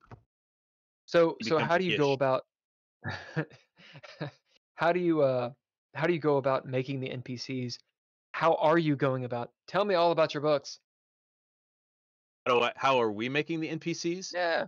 Most of them are being mainlined directly from our brains, our collective uh, ideas. Using of- fifth edition rules. Uh, yeah, we're gonna we're gonna do several different editions, but uh, unfortunately, it is what it is with 5e. That's what most people play, and so that's what uh, we've had people ask for predominantly. But I mean, there's having also a lot of interest in is yeah, great. always a good thing, right? We're here we're here for to help people out. Um, in terms of like how we're making them, you know, Matt literally has a binder that he just writes ideas when he's at work and yeah and so it's just putting it down getting some illustrations to faces getting some interesting story quirks along with a little bit of history behind the npcs Mm. And then it's really just a matter of like how much do we actually want to put down are you both programmers? no No. not at all What is the what is the day job? my day job is i'm a designer i'm a user experience designer specifically Well, UX UI is close to. I mean, it's on the. it's Are it's you like dealing with apps you and shit? Yeah, I, I, as I mentioned, I work for a monolithic corporation, uh, making, uh, a lot of. Do you use Swift? No, I, I do not program. I design in Figma or uh, XD, Okay, Figma. Yeah, yeah, yeah. where I also manage others that design. Right on, right on. Well, I wouldn't call Swift particularly programming. Ah, ah, ah. do, do, do, do, do, do, do, do. Shh, shh. Sick burn. I mean, I've been using VBA lately. I've noticed, seems a lot of gamers are also into the tech field. That seems pretty straightforward. Yeah. Why is that? Well, it's. I mean, you could say nature versus nurture on that. It's most creatives tend to play games, and most people who are highly analytical, like programmers, or tend to be highly analytical, generally like to play games because a lot of games are either developed by them or they're, you know, uh, they, it's it, the same kind of mentality tends to float together very well. So the connotation of a gamer is generally like think of a Mr. Potato Head with a neck beard. And the connotation of the stereotype, I should say, of a programmer, of which I am, is uh, a white dude who like doesn't he just really likes to hear their own voice which might also be true anyway what i'm trying to say is it seems that a lot of gamers which are every kind of person right they still have a tech basis I mean, this is this is a complete off the wall. I've been drinking too old fashions thought. There's no evidence whatsoever in this. But does any of that ring true, and and and why? It, se- it seems yeah. Oh, all all right. Let's break that down then. So, traditionally, if you were a gamer, you you either were a console gamer or you had to build your own PC.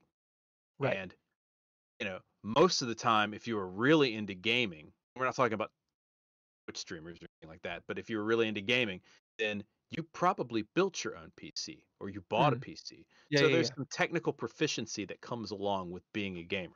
Unless you're an Xbox kid, right? In which case you, you know, can scream into the void at a 12-year-old. Cool. Good for you. But most gamers, you know, have some kind of technical proficiency. You know what? Even with an Xbox, you got to know how to how to when it screws up, you got to know how to fix it, right? So you're or you're a you're a you're a mouse and keyboard guy. I see. Well, yeah, I like my Twitch game. Although I did recently buy a uh, uh, updated and bought a new PlayStation to play uh, Cyberpunk 2077 Okay. because uh, I didn't feel like building a system to play it, and particularly since it, from all everything I read on Reddit, it played like dog shit on a PC anyway. So I was like, well, I'll just spend a few hundred bucks and play it on a PlayStation. As a side note, uh, my girlfriend, uh, who is a millennial as well, just a little bit younger of millennial, um, was like, "Oh yeah, I just got uh, a present for myself." I was like, "Oh, what? What was it?" She said, "A fucking Nintendo 64." And I was like, "What? Why do you got an N64, dude?" And she was like, "GoldenEye." I was like, "Oh shit!" So we threw down some GoldenEye. GoldenEye sucks, y'all. Like I don't know if you've played in a while, but like you're like, fuck, this is hard. And it's when it's in that uh, first person shooter era where you could have every weapon. Like you couldn't have just two. There's no realism. You could have like, you know, the Kalashnikov, the fucking rocket launcher, the knife, the whatever, the club. Anyway, aside finished. Ken says done both, no Xbox. Yeah. What was your last console? Uh, for me, the last console was a PS2. Ooh, No, P- a PS3. It was a PS3. PS3. So yeah, I PS3. skipped the PS. I skipped the PS4, and then after that, if I wanted to play games, I just I built a gaming rig and just played whatever the hell I wanted. Um, so you are a video gamer. Yes. Hmm? As well as a tabletop role player gamer. Yes. Now I do look for different, slightly different things in my games when I play like a uh, a video game versus a tabletop game. Okay. what are they? Generally, well, I generally look at oh, uh, video games much like I look at television, escapism. So I don't generally Mm. watch like my wife will watch all of these really gritty crime dramas. I don't care Yeah. about any of that stuff because I don't want to be disturbed by something that's too close to real life. Meanwhile, I'm sitting here watching thing. some I'm watching some ridiculous shonen anime, you know, it's that's off the chain, like some JoJo's Bizarre Adventure or Fairy Tail.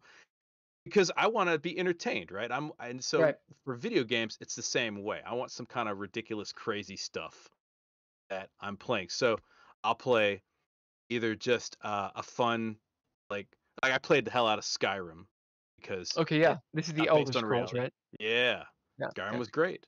I, I played every single module that it came with and. DLC. Um, I like Cyberpunk because I can spend an hour or two playing it and then I can put it down. Because Mm. as you're well aware, you know, when you're doing a podcast, a weekly podcast or weekly show, guess what? You don't have as much time as you thought you did. Plus, I'm a homeowner and my house is constantly falling around ar- apart around me. Yes, a indeed. 1950s house, so I have to also fix things. Well, it's that it's that uh acidic Atlanta air. Smog in Atlanta, I wouldn't be surprised. Or the water. or the water. It's the kudzu, man. Jesus, fucking smells like kudzu in Atlanta. Georgia, pretty much all of Georgia. Wait until you know you should come for pollen season someday. No. Have you ever No. seen pictures of pollen season? It No, I have starts around March, April, May, right in springtime, and you literally can see it fall descending? dust. Oh yeah, it's all it's awesome. If you don't have allergies, you will by the end of pollen season. uh, I used to live in Savannah, which I don't really consider a part of Georgia. Almost SCAD and vampires. Yeah, dude, scared. Like, so you've been there? Once or twice, yes. Yeah. I actually went to uh, a vampire party there once. Really? Like a vampire LARP or a vampire party? They thought they were vampires, but it, it- we went down there with I went down there with my friends just to see what it was like. It was like a goth club type thing, but they, Eric, they I think all, I think we need more information. Tell us. Uh, so uh, I'm just gonna name who it was, but Yeah, tell us everyone's fucking name. I want their socials. I, I was invited to go to a party with some friends of mine uh, that I had known online. And and by the way, this is something that I think the uh, the Gen Z generation doesn't get too much of is you should have friends that you know online and you have some friends that you know in person. But the people that you know online, nine times out of ten, you probably should never meet them in real life. It's be weird, right? You got to really vet these people, guys. Sure, sure. So this was a little bit before that, right? This is Mm. this is in the MySpace time. That That's a- about when I was in uh, Savannah, 2003, Hey. 4, 5. You- Okay, yeah, so that was about right around then. Uh, and I, uh, Holy shit, was I at this party? I, Go on. I don't know. I don't know. I got invited to go down. At, it happened to be uh, one of the individuals was part of a coven. Oh, this sounds Yeah. really interesting. So I called my buddy up. It's like, you want to go hang out with some vampires? Hang out. yeah, with let's Governor go. So we did. Drove down to Savannah, hung out for the weekend with a bunch of vampires. It was great. No, we need more- A bunch of goth clubs. Continue. I mean, it. They thought. they- I don't know if they really were, or they just thought they were, or it was like a, uh, you know, some sort of sorcerer society or something like that. But it was, uh, it was a delight. Had Did a they- great did- time. Did they do what normal vampire LARPs do and meet during the day? They met at, in the evening at sundown, Okay. and uh, we hung out and drank. We got to sit on the beach. What'd you drink? I Blood. drank gin and tonics. Oh.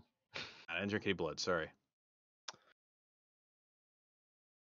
I to mean, shut you don't down knock about it that. Yeah. Until you, until I'm not it. saying I wouldn't do it if I, you know, depends on how hammered I was at the time. I probably would have tried it, but not really So you went, you went to the, you went to that island. I forget the name of the island. It's the island that they all go to. Not Yeah, the I vampires, everyone. I don't remember what it was. Because it's not in Savannah. It's it's Tybee? It's yeah, it's Tybee. That's it. Yeah. Okay. Yeah. you go to might have heard of Tybee. And they got the the weird fucking cross currents that you're not supposed to get the riptides okay tybee island um they hung out on the beach i mean how did you know they were vampires I didn't. They said they were, and I just assumed. You know, look, hey, I'm not here to judge. If you want to Like say they that you're a intro- vampire, they introduced themselves oh they had fangs all right i need i need details tell me details had implants, it was implants it was this whole social thing. Yeah. There's all kinds of fun people who are into strange and unusual things, and this did they have did they have like that. were the were the fangs on their canines or were they the weird vampires that had them like closer to their front teeth No, they had them on their they had them on their canines. and they wore them or they literally had implants I don't know if they were implants or whether they wore them or not, but what Yeah, Actually they're delightful to hang out with, though. I tell you this, you know, you think, oh wait, they're not going to bite me or something. No, no, they just just wanted to hang out. I don't know how they, I don't know why they thought I was part of this, but I wasn't. Not- but hey, now, now I will say that was that was literally 20 years ago. Have you not gone back? I haven't, and I Well, I've often wondered what, if you know, if they've aged well. no. First off, no, I mean, haven't. they don't age. The vampires. theoretically, if they were real vampires, if they're fake vampires, or if they're just like you know, what is it, some sort of like fetish or something like that, then it might have been, you know, they're just regular people. Vampires that Megan help. Megan, uh, do you know surely because Los Angeles is like the the modern day Sodom and Gomorrah. Uh, there's everything here, literally everything here, and that's actually something that's really cool about Los Angeles. And Megan knows everything. So Megan, where are the vampires? Uh, Megan says I've been told that I don't age. You basically don't age. I hadn't seen Megan for this is totally off topic. I hadn't seen Megan for 10 years. We kept in touch. Hadn't seen her. Roll downtown. It wasn't downtown, it was uh Hollywood, which I don't think is downtown. It's not downtown. Anyway, roll There's gotta be some downtown. vampires in in Hollywood. There's got to be be some fucking Hollywood vampires. Certainly some Boom, goths, she- nothing else. Sh- d- There's definitely goths. Uh, a place called Bordners, which is I don't even know what that means. Anyway, Megan rolls up and I'm like, "You look exactly the same." What the fuck? Yeah. Anyway, Jeans. she might be a vampire, Yeah, or she moisturizes. or she moisturizes. Okay, so Xbox video gamers versus TTRPGers. This is actually a conversation I would love to have. so I don't know a lot about video games. Uh, the last video game that I played. Uh, what was the last video game you played? Uh, probably God of War Ragnarok. Okay. What is that? Is that that's a C uh, uh, a PC it's the game, God right? of War. Yeah, it's like the God of War series. So this guy Kratos, he's a Greek. He kills a bunch of gods. You really don't Hmm. need to know anything else about it. He's he's eternally pissed off, and he eventually kills Mars because uh, Mars Goddamn. killed his family. Yeah, well, Okay. or tricked him into killing his family. But he Mhm. goes to the north and hangs out with a bunch of Vikings. So As you that's do, kind of how, yeah, as you do. And Yeah. he has a son who's half god as you do. Yeah, like you do. Yeah, and it, so it's just playing as that. It's fun. It's kind of frivolous, ridiculous violence. I think that I used the soundtrack for the first one for a long time in my D and D games. It was like Queen of Hell or something was one one of my favorite tracks uh, that I just. What's the word I'm looking for? There's an adverb, enter adverb used a lot. Didn't stream it because you know you get the content strike. Okay, that's the last game, video game you played, God of War, Ragnarok. So my last video game that I actually played that I can remember uh, was Castlevania 3 for the NES. Which, by the way, that Symphony of the Night. no, That was Castlevania Symphony of the Night. Castlevania Three was uh was that Trevor Belmont? it was true. God damn. Okay, okay. I might have played that game as well. And you're the way, right. Go complete for it. complete railroading Do side it. idea. The I don't know if you've seen the Castlevania cartoon. Fucking fire. We're we are dude. We're on we're on. You take the words from my mind. I needn't speak again. Written by Uh, Warren exactly. Ellis, by the way, that first season. Warren Ellis is a great comic book author. So you're stealing my thunder, person. Eric. I'm sorry. He's also kind of a shitty person, by the way. I heard a lot about him, but Tell me about really it. well. Tell tell us about it. We, I what's his name again? Warren Ellis. Damn wrote him. What what what he do? Uh, he he was he was an asshole to people. Oh. pretty much. He was he was Like just an asshole or? yeah. I don't I don't know the full specs of it. I think he was abusive or What something to other people. I do know that he wrote Transmetropolitan, which is an amazing Yeah, uh, yeah, yeah, yeah. homage to Hunter S. Thompson, which by the way I have cosplayed as Okay. Dragon Con. as. Yeah, I was I Spider, I was Spider Jerusalem. it. I can see it. Do you have that? Do you have the glasses handy? Yeah, uh, not with me, but Dude. have them somewhere. So Megan and our old acquaintance, we shall call it, introduced me to. Uh, I called him D. Uh, she'll know who I'm talking about. Introduced me to both of those those those people, Hunter S. Thompson, as well as Transmetropolitan. Hunter S. Thompson, by the way, very gonzo journalist. He is the Gonzo journalist. Was, I forget was the- the gonzo journalist. Yeah, what was the actual character's name? Do you remember? Or I don't. Yeah, or like the actual like it was the impersonation of him. I thought it had a name. It wasn't Gonzo. Oh, I don't. I don't remember what he called himself when he was doing his his things. I've read a lot of his. You know, I've read like Fear and Loathing and the Yeah, Rum yeah. Diaries and stuff like that. But um, is yes, he is from Kentucky. Absolutely. Yeah. So uh, Ken has talked about this quite a bit. Uh, when he is on, he's he's usually chatting about Gonzo journalism and that kind of uh, get into the visceral uh, journalism. Anyway, where the fuck was I? Wow, great. We're talking about games. Talking about games, talking about video gamers and TTRPGers. The last game I played was Castlevania 3. I beat it. I beat it with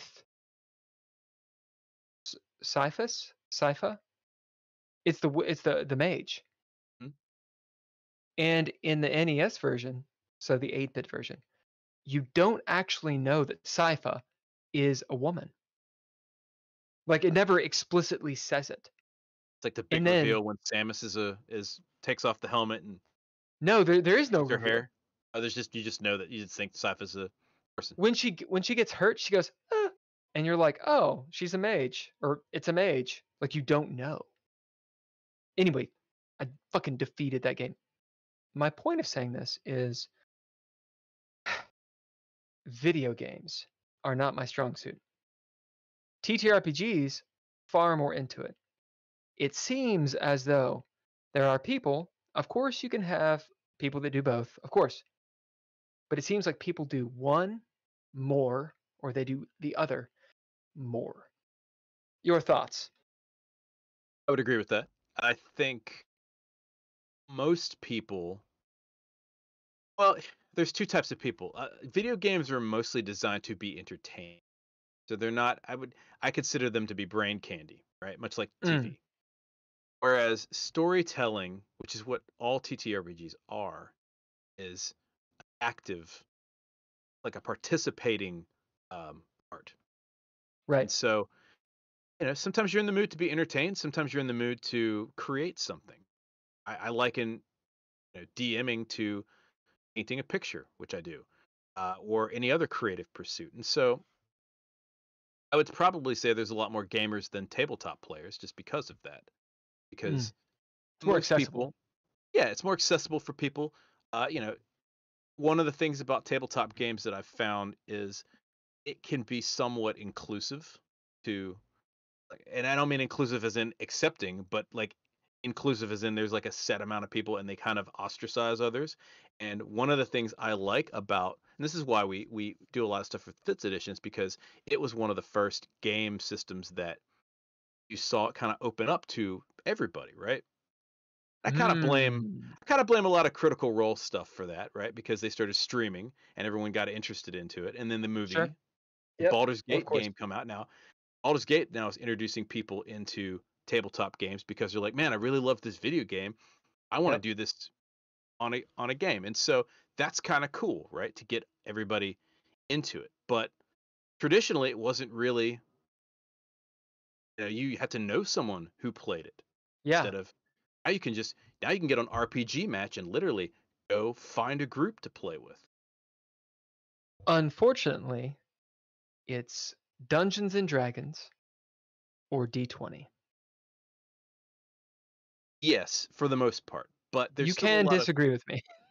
well, you know, I would say then I'd say ninety percent of it's D20 based, at least. But I'm saying unfortunately.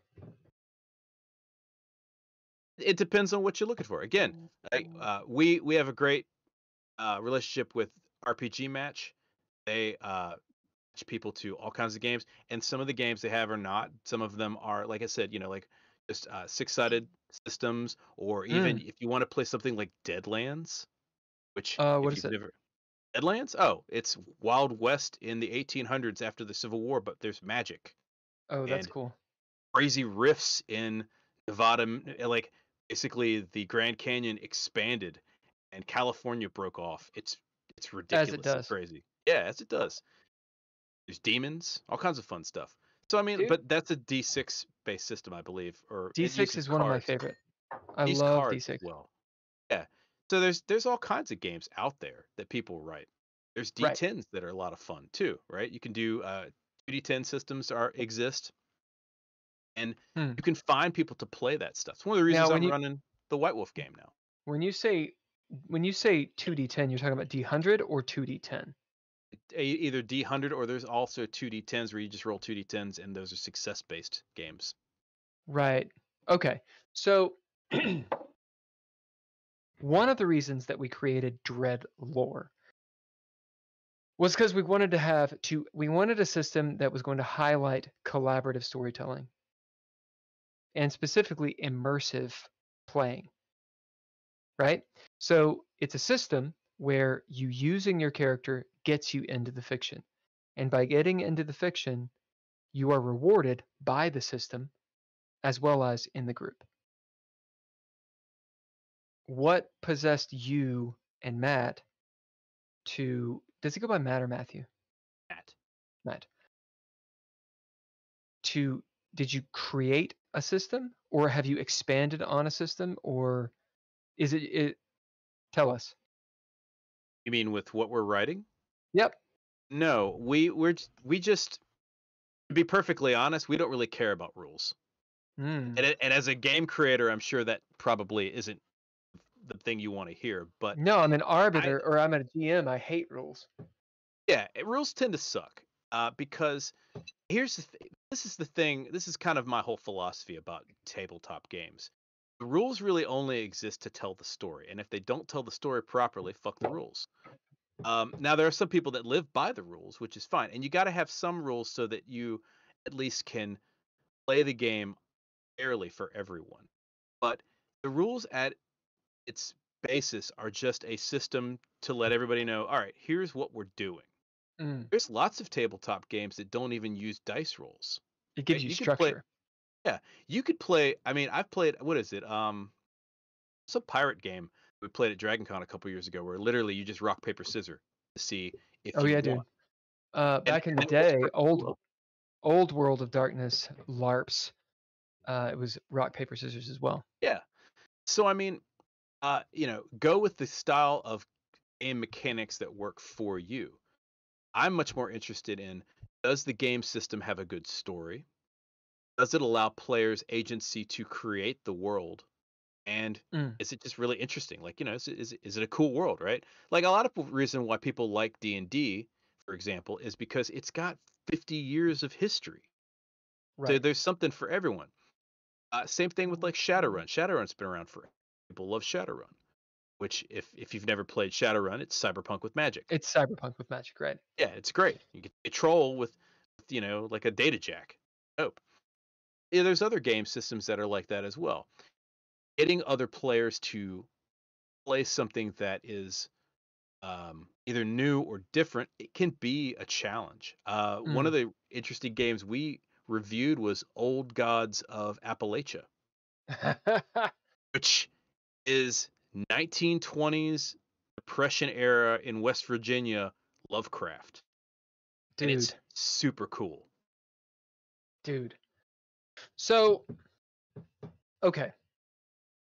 Video gamers or video games are more for, or in your in in your paradigm, are more for uh escapism, like entertainment. It's sort of Yeah, spoon fed. they're entertainment for me. yeah, TTRPGs. What's that? I mean, that's that's the creative outlet right there. That's that's to play, to create, to either make characters and dive into somebody else's world, or if I'm running it, to you know add on or create my own game world. Uh, do you think there's a right and wrong way to do these things? No. Why? Uh, well, no, I, I let me preface that by saying Mm. there's no wrong way to play a game provided everyone is having fun playing it. okay. And I'd say the cardinal rule of don't be an asshole, you know, exists. There's I, I do read I, I frequently troll Reddit occasionally and listen to like the uh the DM horror stories where Mm. you've got people it, it's all of this by the way comes down to a lack of communication on either who's playing or who's running. But if Well, you have you that could understanding, You could say that about anything. many disagreements. Yeah. I would agree with that as well. Yeah. It all comes down again on communication, right? Mm. Most of the time when people have problems playing a game, it's either because they don't understand something or because something isn't expected or Mm. it just didn't talk, right? So like we had a, we had a game several years ago where someone wanted to play something. It was completely off the wall. In Mm. fact, we streamed it, and they wanted to play uh, an elf and dragon hybrid, and I was like, "Yeah, let's do it." Right? And most people would be like, "No way, you can't play. That, that doesn't exist in the books." But we were like, "What's it gonna hurt?" Right? It doesn't. So long as you don't try to like abuse that, you know, you could play it. And if it, if it was specifically for flavor, sure. But we've changed rules up and stuff playing games as well. One of my players wanted to use crystals instead of uh, somatic uh, gesturing Components, and material. right. Yeah. So she just said some words, cost a crystal, and shattered it, and that summoned. cre- She was a summoner, right? Sure. And we thought, yeah, sure, you could substitute that. And so we just say uh, certain amount of gold piece per level to do that. If there was a material cost in the spell, there you go, right? Mm. And we just home So- home ruled that right then and there. So it's interesting. People get into the minutia of these things, um, which I think is a good thing, because like anyone who's super interested in a hobby, uh, and people people that are interesting are, have hobbies, right? Uh, hobby being defined as a job that you don't get paid for, majority of your time sink. right? So the idea of like you you if you're not in that hobby and you see them doing it, it seems so complicated and complex and it's it's sometimes difficult to even fathom getting into. To people that are not into tabletop role playing games, so TTRPGs, talking about the cost of crystals in terms of gold pieces, that's that's a difficult thing to to to figure out. Like how is that a story? How is that fun? Why does it matter that she has, you know, tiger's eye that she's breaking versus fucking selenite? Like who gives a shit? Mm, right? Yeah, that's a that's a good way to put it. I would say for anyone who's never played a game, like say you want to say you play Baldur's Gate, and you want to jump into TTRPGs or whatever, right? Jump in and play any game. It, you have to understand all of it is just telling a story with your friends or people that you will be your friends at some point, hopefully. And the rules determine whether something occurs or doesn't. After that, nothing else matters, right? The rules are made to make the story go easier. So, for example, um, oh, I don't know. No one's ever done movement speed right in a in a tabletop game, right? Most people, for example, you can move 30 feet in a round. Okay, what's a round? Well, a round is either three or six seconds. Okay, cool. Okay. You know anybody that can move faster than 30 feet in six seconds? You ever I running? mean, I, I mean, I can. You can, Right, of course. right. I've seen you. But it's just a standard measurement, right? Yeah. So I mean, like the rules don't exist to be real. You know, I mean, you're playing. In fact, most people play games where they're flying around and throwing fireballs, or you know, fighting monsters. Monsters don't exist. Orcs aren't real. Neither are elves, right? Fuck 'em. Play whatever you want. there's there's and- there's a couple points. Go on, go on, continue. I, so so my my point being is is that um if if you're new to the rules and you don't understand how this is interesting the interesting part about it is is how can you use what exists in the rules to make the story or your character or something you're doing interesting and fun if it's not fun that's when people get into problems with tabletop games and that's Hmm. when i would say hey take a look at the rule if it doesn't work for your table don't use it right So because this the is intent is to have fun. Yeah. Yeah.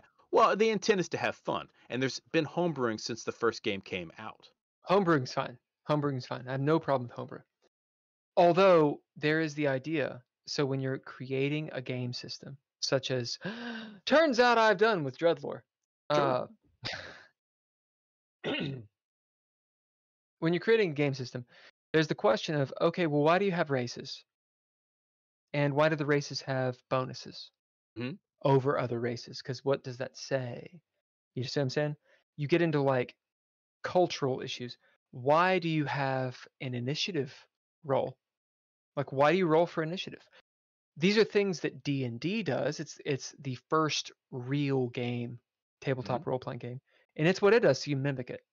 Um, arguably, one of my my buddies, he was a former guest on here, uh, Jeff McNeil,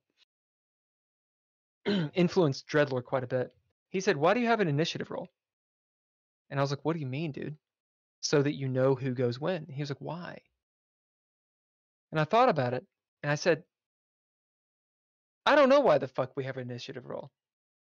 Like, why do we have initiative rolls? I mean, there's the or you you can make excuses for it, but actually, it's because D and D has it, and so you need it. Why do you have classes? Why do you have levels? Why do you have a to hit? Like all of these things start being questioned uh, when you start really thinking about game design. What is my point?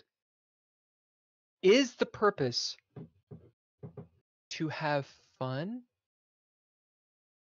I don't think so. If that isn't the purpose, why are you playing tabletop games? I don't think it's the purpose. Okay, Okay. So- well, then what would you say the purpose of tabletop games is? I'm gonna I'm gonna I'm gonna Socratic method the shit out of this. All right. So, what makes sto- what makes tabletop role playing games, TTRPGs, video games? What makes them important? Oh, you want me to answer that? Uh, what makes them important is that humans like to tell stories because right. they see themselves in the story. All right. They like, they like. Does that need we to be are a narrative species. Yeah, Does that need to be fun? it doesn't have to be. Well, yes, I would say yes. Ah. And l- let me tell you why. Hold on. All right, it does need to be fun. Now, fun doesn't mean they get everything that they want. Fun could Mm. also mean your characters are being tortured slowly and you're playing a horror game, or you are Which can be fun. That can be fun. which could be right. That could be fun. There are But people that think fun that's fun. is, yeah. But if it's not fun, then it's not a game. Games, by their nature, are challenging. They Mm. generally uh, uh, require thinking. Mm. Uh, many and tabletop games are- are based off of role playing, which are storytelling. So there's challenges and stories, and they involve people, and Yeah. that's fun. All By right. its so- very nature, that's fun. okay so i'm going to pick and choose here pick and choose i'm going to be a little semantic but it's the reason is is is to dig at something and i wonder what your perspective is on it. Um role playing versus telling a story i would argue are different things. I think that they they can overlap but i think there are two different things. Do you agree or disagree with that? And why? And how? Uh, telling a story is the story. Usually, telling a story, whether it's Like collaborative or not. Okay, a work of writing a work of fiction is usually done by a single person. Okay. And tabletop games are based off of the uh, element of childlike play. If you watch Mm. kids, ah you will watch them play together and build a world collaboratively. play That is the that is the different yes. And play by its nature is fun. truth Also, by the way, improv is based off of collaborative Play. play, as well. indeed i So, was, I was yeah. about to connect it Improv So- and D and D are pretty much the same. The only difference is I don't roll dice when I come up with shit. uh dj no fly says it's it's also hard to get into the story from the outside It's true. It telling is. a story and reading a story, you are an outside spectator trying to associate with whatever characters the author writes, right? So if you're an author of a book, you're telling a story about some dude or some you know person or whatever. They have to you have to make that person identifiable somehow with characteristics or something for the people reading it, right? That's tough. You have Mm. to sell it to them, right? Whereas if I'm making a story with a bunch of people that I know, or even if I don't know them, right? Then they're auto they're automatically invested in that story because they're building it with me. That makes it much more interesting for them because anything that you make with someone else is, is waived. You're invested automatically by doing it, right? That act of doing makes it worthwhile. Even if it's just a boring story. Like how many times have you DM'd a game where they gone into a dungeon or they went and fought a monster? I've Mm. done it thousands of times. And yet every single battle is different because of how people react. Because people are unique. And yet, and yet, with these epic stories, or perhaps just harrowing stories, have you ever actually enjoyed listening to someone else tell you about their game or what their character did that one time? Have yes, but I also really love games. Yeah, I, it happens. Yeah, frequently. People it does not like, happen the frequently for me. Someone like we'll be talking about like something obvious, like the Curse of Strahd. So Mm-hmm. Ravenloft, right? So we'll be like, oh yeah, we did this and this and this. You know, we rolled in, and I think I'm actually talking about a guest right now. Hilarious. He was like, oh yeah, we rolled in. We we uh, it was Hulker. It was the last fucking episode. So Daniel Hulker, I'm gonna call him the fuck out. He is a consummate DM. Okay, very good storyteller, very good DM. So orc- organizer, orchestrator. As a player, I postulate that DMs are not the best players. Thoughts? It depends on the DM. So I think this is what I think. Go on. why. Yeah, I'm interested in why you would think that. Oh, because of experience. Uh, DMs are usually in control and we're very mental. We think about what needs to happen. Um, we think about the environment, the volcano. We figure out the riddle. And oftentimes the riddle is simple enough to where a group of people can figure it out. So a DM who's a player obviously or usually knows the rules very well. They know what they're playing. They know the class slash archetype that they're playing. They know how to fold all of that in. They know how to take, leverage all of that ultimate power and break the game. They can, and many time many DMs do that when they play as a character. And that's what I mean. So Daniel Hulker was like, oh yeah, I'm to play this character. Rolled into the Curse of Strahd and just fucking solved it. Was like, guys, we need to do this shit. And they rolled in and destroyed Strahd. If anyone wants to know, the bad guy, Dracula, uh, in like two rounds. And that's how you don't play a role playing game. And they were like you- fucking level eight. They're like level Yeah. eight or nine. And they just fucking rickrolled the main guy. So let me postulate this for you. This is something Okay. that I've noticed.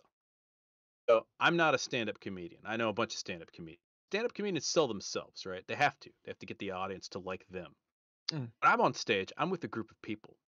Mm. It doesn't matter how bad I fail because I know that someone else is going to back me up. This is Because we're a improv stuff. Improv, yeah. We're a team. Yeah.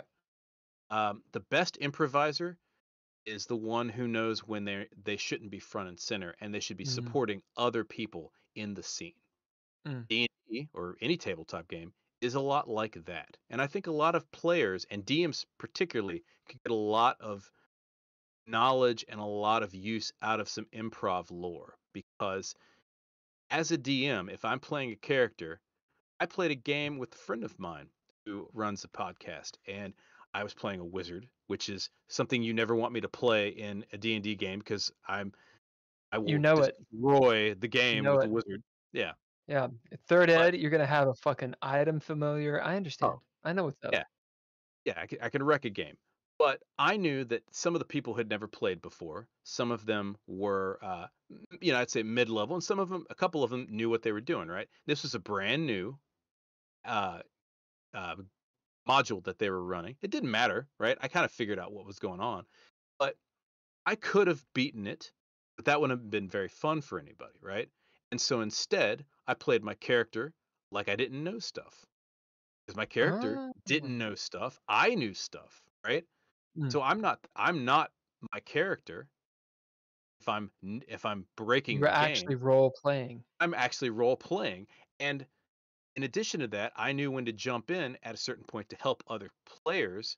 And Mm. you know what? We all had a great time. And it's because we supported each other because it wasn't about me winning. There's no winning in this game. You play were to break Strahd two or three rounds. Congratulations. You've you've now successfully pissed everybody else off and they all feel bad about it. You've Instead, beaten I'm- the numbers. yeah, you've beaten the numbers. Good job. You figured a problem out. That's not what Mm. this game's about. The game is to have the the intent has always been to have fun and tell a story with other people. Okay, so I'm gonna go back to the fun thing. I don't think it's about fun. Now you, you've made a pretty good case. Play, play and fun. This is a semantic thing. The reason I throw it out here is because in conversations I've had with with game system theory people, right? So game design theory type Mhm. stuff. A lot of people throw out fiction, narrative, story, fun. But it's almost like catch-alls. And these definitions, um, they almost like mean the same thing. They're like, oh, if you're having fun, it's fine. I take gaming, I think it's elevated. It's not a false ele- elevation. It's not a false elevation either. Because when you're in a game that sucks, you know it sucks. Why does it suck? If there's if if you oh just do whatever you want. It's like well is is the way you go, then it should always be good. And is good defined by everyone having fun? No. I've been at a gaming table where everyone is enjoying themselves, and I'm like, fuck this game. This game sucks. And everybody wasn't enjoying themselves. If you weren't having fun, then Touche. guess what? Touche. Touche. So you this is logic person. So if if you're if you're not having fun, there's something wrong with the game, right? Now, it depends on what people determine fun to be. Some people like to have a very linear game that they play, right? Where they go Mm. through this, they do this, all that down, and that's them is fun. Some people like more of an open world where they just do whatever and they don't like constraints. And sometimes it's fun to play with constraints, right? I mean, that's why people write modules. Otherwise, you wouldn't have modules. You just have lore books where people do anything. Can you And so define fun? Um, yeah, I know that that's a stupid question. I, I don't even know if I can define fun, honestly. But I would I would is say it possible to do so? I would say in the terms of tabletop games, it's everyone at the table is enjoying what they're doing. They're Mm. ha- they're enjoying playing the characters. They're in, excuse me. They're enjoying uh, being in the moment, in the scene. It is It's a truly an relationship. It's a relationship. Okay, there there you have a group of people that fill the fill in the gaps here. You have a group of people at the table. What? Well, And this is fun. Let's describe it. Okay. Uh, their s- storytellers telling a story. The people are involved. They Mm. are into their characters. The rule system is either simple enough or complex enough to accommodate what they want to do. Same headspace. Yeah, they're in the agenda. same headspace. They're in the same same headspace, same agenda. Everyone's in sync. The act of play and the act of creation is engaged. Mm, everyone's doing that. Everyone's doing it. Everyone's that engaged. equals fun. Okay, equals so fun is the goal. It's not enjoyment. I know I'm I'm being really nitty gritty here, like a math problem. All of those things need to be going on. Yeah, and and the thing is, is that you know it's not if you if you play with it with a goal in mind, you're probably not going to have. Really, when you're in an improv group and you're on stage, you don't have a goal. Ever. In fact, the first rule of improv is don't think. As soon as you Does that start, mean Hmm. As soon as you start trying to trying to box things up and not make yourself open, being in the moment, that is when it no longer is fun on stage. And interestingly Hmm. enough, it's never funny as well. Hmm. Fair enough. Interesting.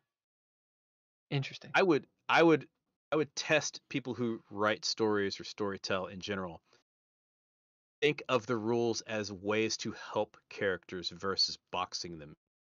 Now boxing them in is fun sometimes too, but you have to if you can't so in storytelling there's that suspension of disbelief, right? Right? Why do we why do we like this TV show? Like back to Star Wars, right? Why do I like the Mandalorian? Because Mandalorian is badass, right? He comes in, he grabs somebody, he's got Baby Yoda.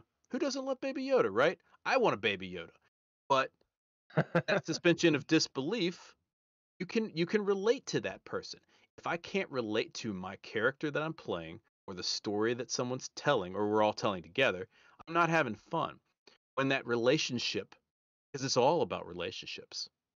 Guess what? Human society is based off of relationships. These games we do, again, role playing games, improv, comedy, it's all based on when you were a kid playing in a sandbox with your friend. The only difference is that now we've got a couple of rules. Guess what? Kids make up rules all the time too. They say you're going to do this and I'm going to do this, and and if they don't like it, they're not having fun, right? When but when you see two kids play, I urge a lot of people, by the way, if you don't have kids, go find somebody that has kids. Watch kids play. Watch what they do. It is the most purest form of interaction you'll ever see. If they're not fighting, if they're not at each other's throats, then they're Especially playing. if they're fighting.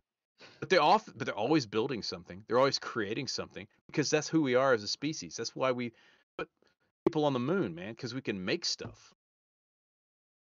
I wish Ken was on this audio. Ken, can you jump on? that is good shit. Okay, so there is plenty more for us to talk about. However, I like that ending note. I like that. Say it again. It's about play. All about play. The last moment. It's about play, tabletop role playing games, video games to an extent. The issue with video games is unless you're dealing with a multiplayer where you're actually collaborating and working together. God damn. Passive. You're passively being told a story, so you're not as invested in it. Tabletop And gaming. The reason I do this, the reason I talk about it, the reason I did this whole show, Mm. because I'm just trying to get back to that point in time when I was a little kid, you know, sitting in a sandbox, make, playing make believe with my friends. That's what it also. That's what it's all about. Why is story so important to us? It's who we are as a species. We identify with stories. Look at every religion on the planet. Look at every single, know, uh, philosophy that's based off of anything. It's all narratives, the stories we tell ourselves, the archetypical um, things that we identify as. I mean, Jungian psychology. Uh, it, it it's the sciences that we have. You, We know, it- definitely have to have you back on here. Yeah, sorry, I could go. Yeah, we're gonna we're gonna get Meg- in it. Megan said it best. It engages us, right? Like It engages you. That's what it is. Yeah. We when we are engaged, we're on fire, all four cylinders are running, good to go. All right, so uh, we're gonna give you the last words here in a moment. Uh, I want to hear from Ken in a second. Yeah. So, uh, we do the Dreadlore game. We do a live play on Mondays. Um, the game where we have guest stars is called Into Space. It's very aliens esque. It's a dry heat. Was How they get did you. not fall on false ears. Um, we would love to have you in that game if you have the time. It's on a Monday night for you. We can talk about it. Let me see. All right, we'll talk about it. But we would love to have you on. I would love to have you uh, play in that game. Very narr- narrative forward game. Okay. Ken, thoughts, and then we're gonna have Eric the last thoughts. Am I am I a mute? Oh my god. No, you're you're you're unmuted. I was I I was I was trying to say that Into Space was like Aliens meets uh Starship Troopers. Uh, Uh would you meets like to know uh, more? Star Trek, you know, a The little only bit. Good bug's a dead bug. Yeah, Oh, right. Service Oh. equals citizenship. Uh, yes. Actually, Yeah. subscribing equals Absolutely. citizenship. Hey, YouTube. That's, that's real thing. Uh, my thought is that you should never fly in a plane because that's where you get the flu. Wear a mask when you're on an airplane. I, Wear your mask, man. Take your But vitamin. no, I, I I like the conversation at the end there. I thought you guys were really hitting on some stuff. I, I really love the idea of um, you know the fun is working it out, working out that character because that character that you've built, you know, it, there's a little bit of you, and so you you've built this sculpture of a of a, of a entity that that is in your mind that you're having fun with and you're having this like army guy or or, or you know this character this magician run around this imaginary world and you're you're having this wonderful time playing with other other beings uh, and you don't know how they're going to react or what's going to be thrown at you. And, and the consequences like they're, they're not really that bad. So you, you, you have you have opportunity to explore different ideas and such without without consequence or I mean you can always say the wrong thing to a friend and they could hate you forever. You can definitely say the wrong thing in Into Space, Ken. might Alright. cut your head off. yeah, you Right. might. Uh, Eric, closing thoughts. What do you want everyone to, uh, everyone in the world, uh, to know?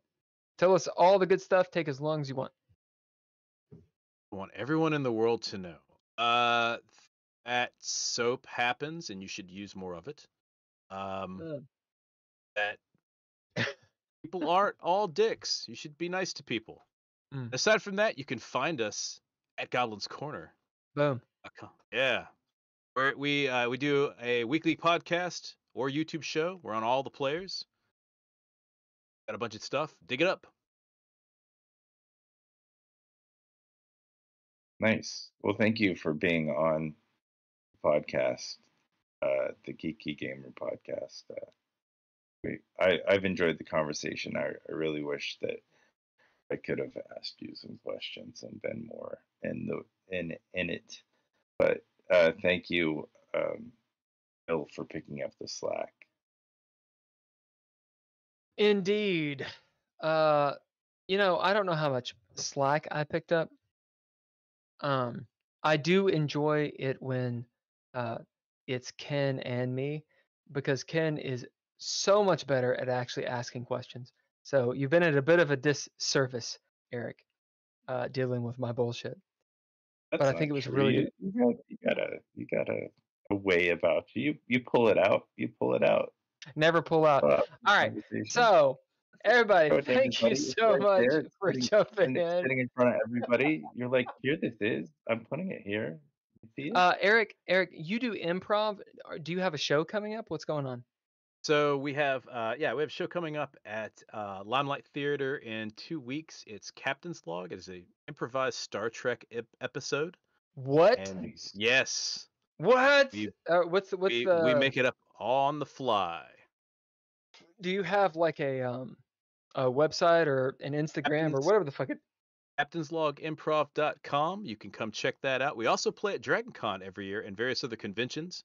As I mentioned, Matt and I have a book coming out, Ludicrous Bestiary. We'll also be at Breakout Con this year in Toronto. And of course, we'll be at Dragon Con every year. Hanging out. Canada. Yeah, I know. It's going to be cold. Never been there. Quite Uh, cool. when is that? Uh, that's in March. Breakout And Con's what in is it? March. It's a sci-fi Wait, what, what what is it called again? Breakout Con. Breakout Con Hmm? in Toronto. So if you want to go to Canada, Come hang out with us. hey, listen, you wanna go to- Canadians, go on. Yeah, we get some poutine. It'd be great. Dude, or if you want to hang out sell- in some dirty ass fries, it'd be dude, great. poutine is awesome, dude. Poutine is is delightful. Listen, don't how Find dare other you make people who me, s- how dare you make me acknowledge Canada? What the fuck? We're also going to be at Dragon Con this year. We'll probably be at several other conventions as well.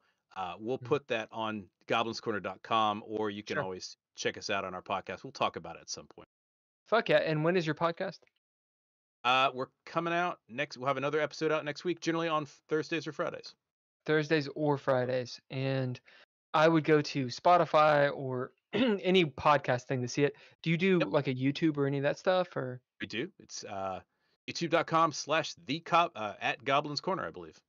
at Goblin's Corner? All right, y'all fucking check out the shit. They clearly know what they're talking about, and they're gonna be everywhere. They're like traveling and shit.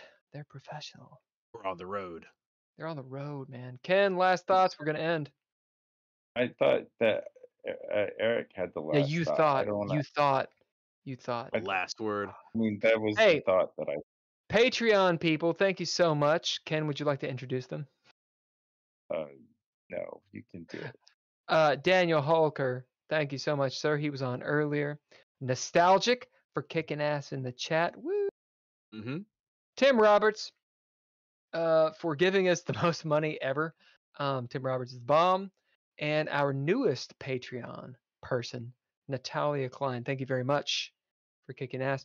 Uh, we, I don't think we had any music, but when we do, all lowercase letters, you can check that out on Instagram, Spotify, fucking TikTok, wherever the fuck you want to go.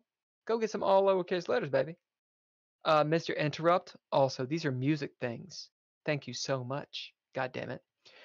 Uh, you will note that our podcast does not suck, and the reason is because of Couchfire Media.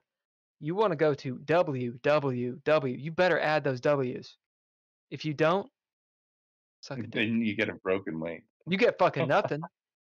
It's gonna be bad for you. I want some W's, motherfucker. And I get www. dot Just lazy. It's easy to Couchfire Media dot com. Motherfucker, go there. the fuck is wrong with you? Go there right now. Don't forget about Soireeblade Productions. right, we don't talk about that. This is why they have me and lots of sponsors. Uh, the Goblins Corner on Instagram, Goblins Corner everywhere. Fucking go see them. What the fuck's wrong with you? God damn it! All right, Hey, Eric, thank you bartender, so much. pay your, pay your servers, folks. They work hard at it. All right, we're out. Uh, much love and all that bullshit. Go get bent. All right, we're gone.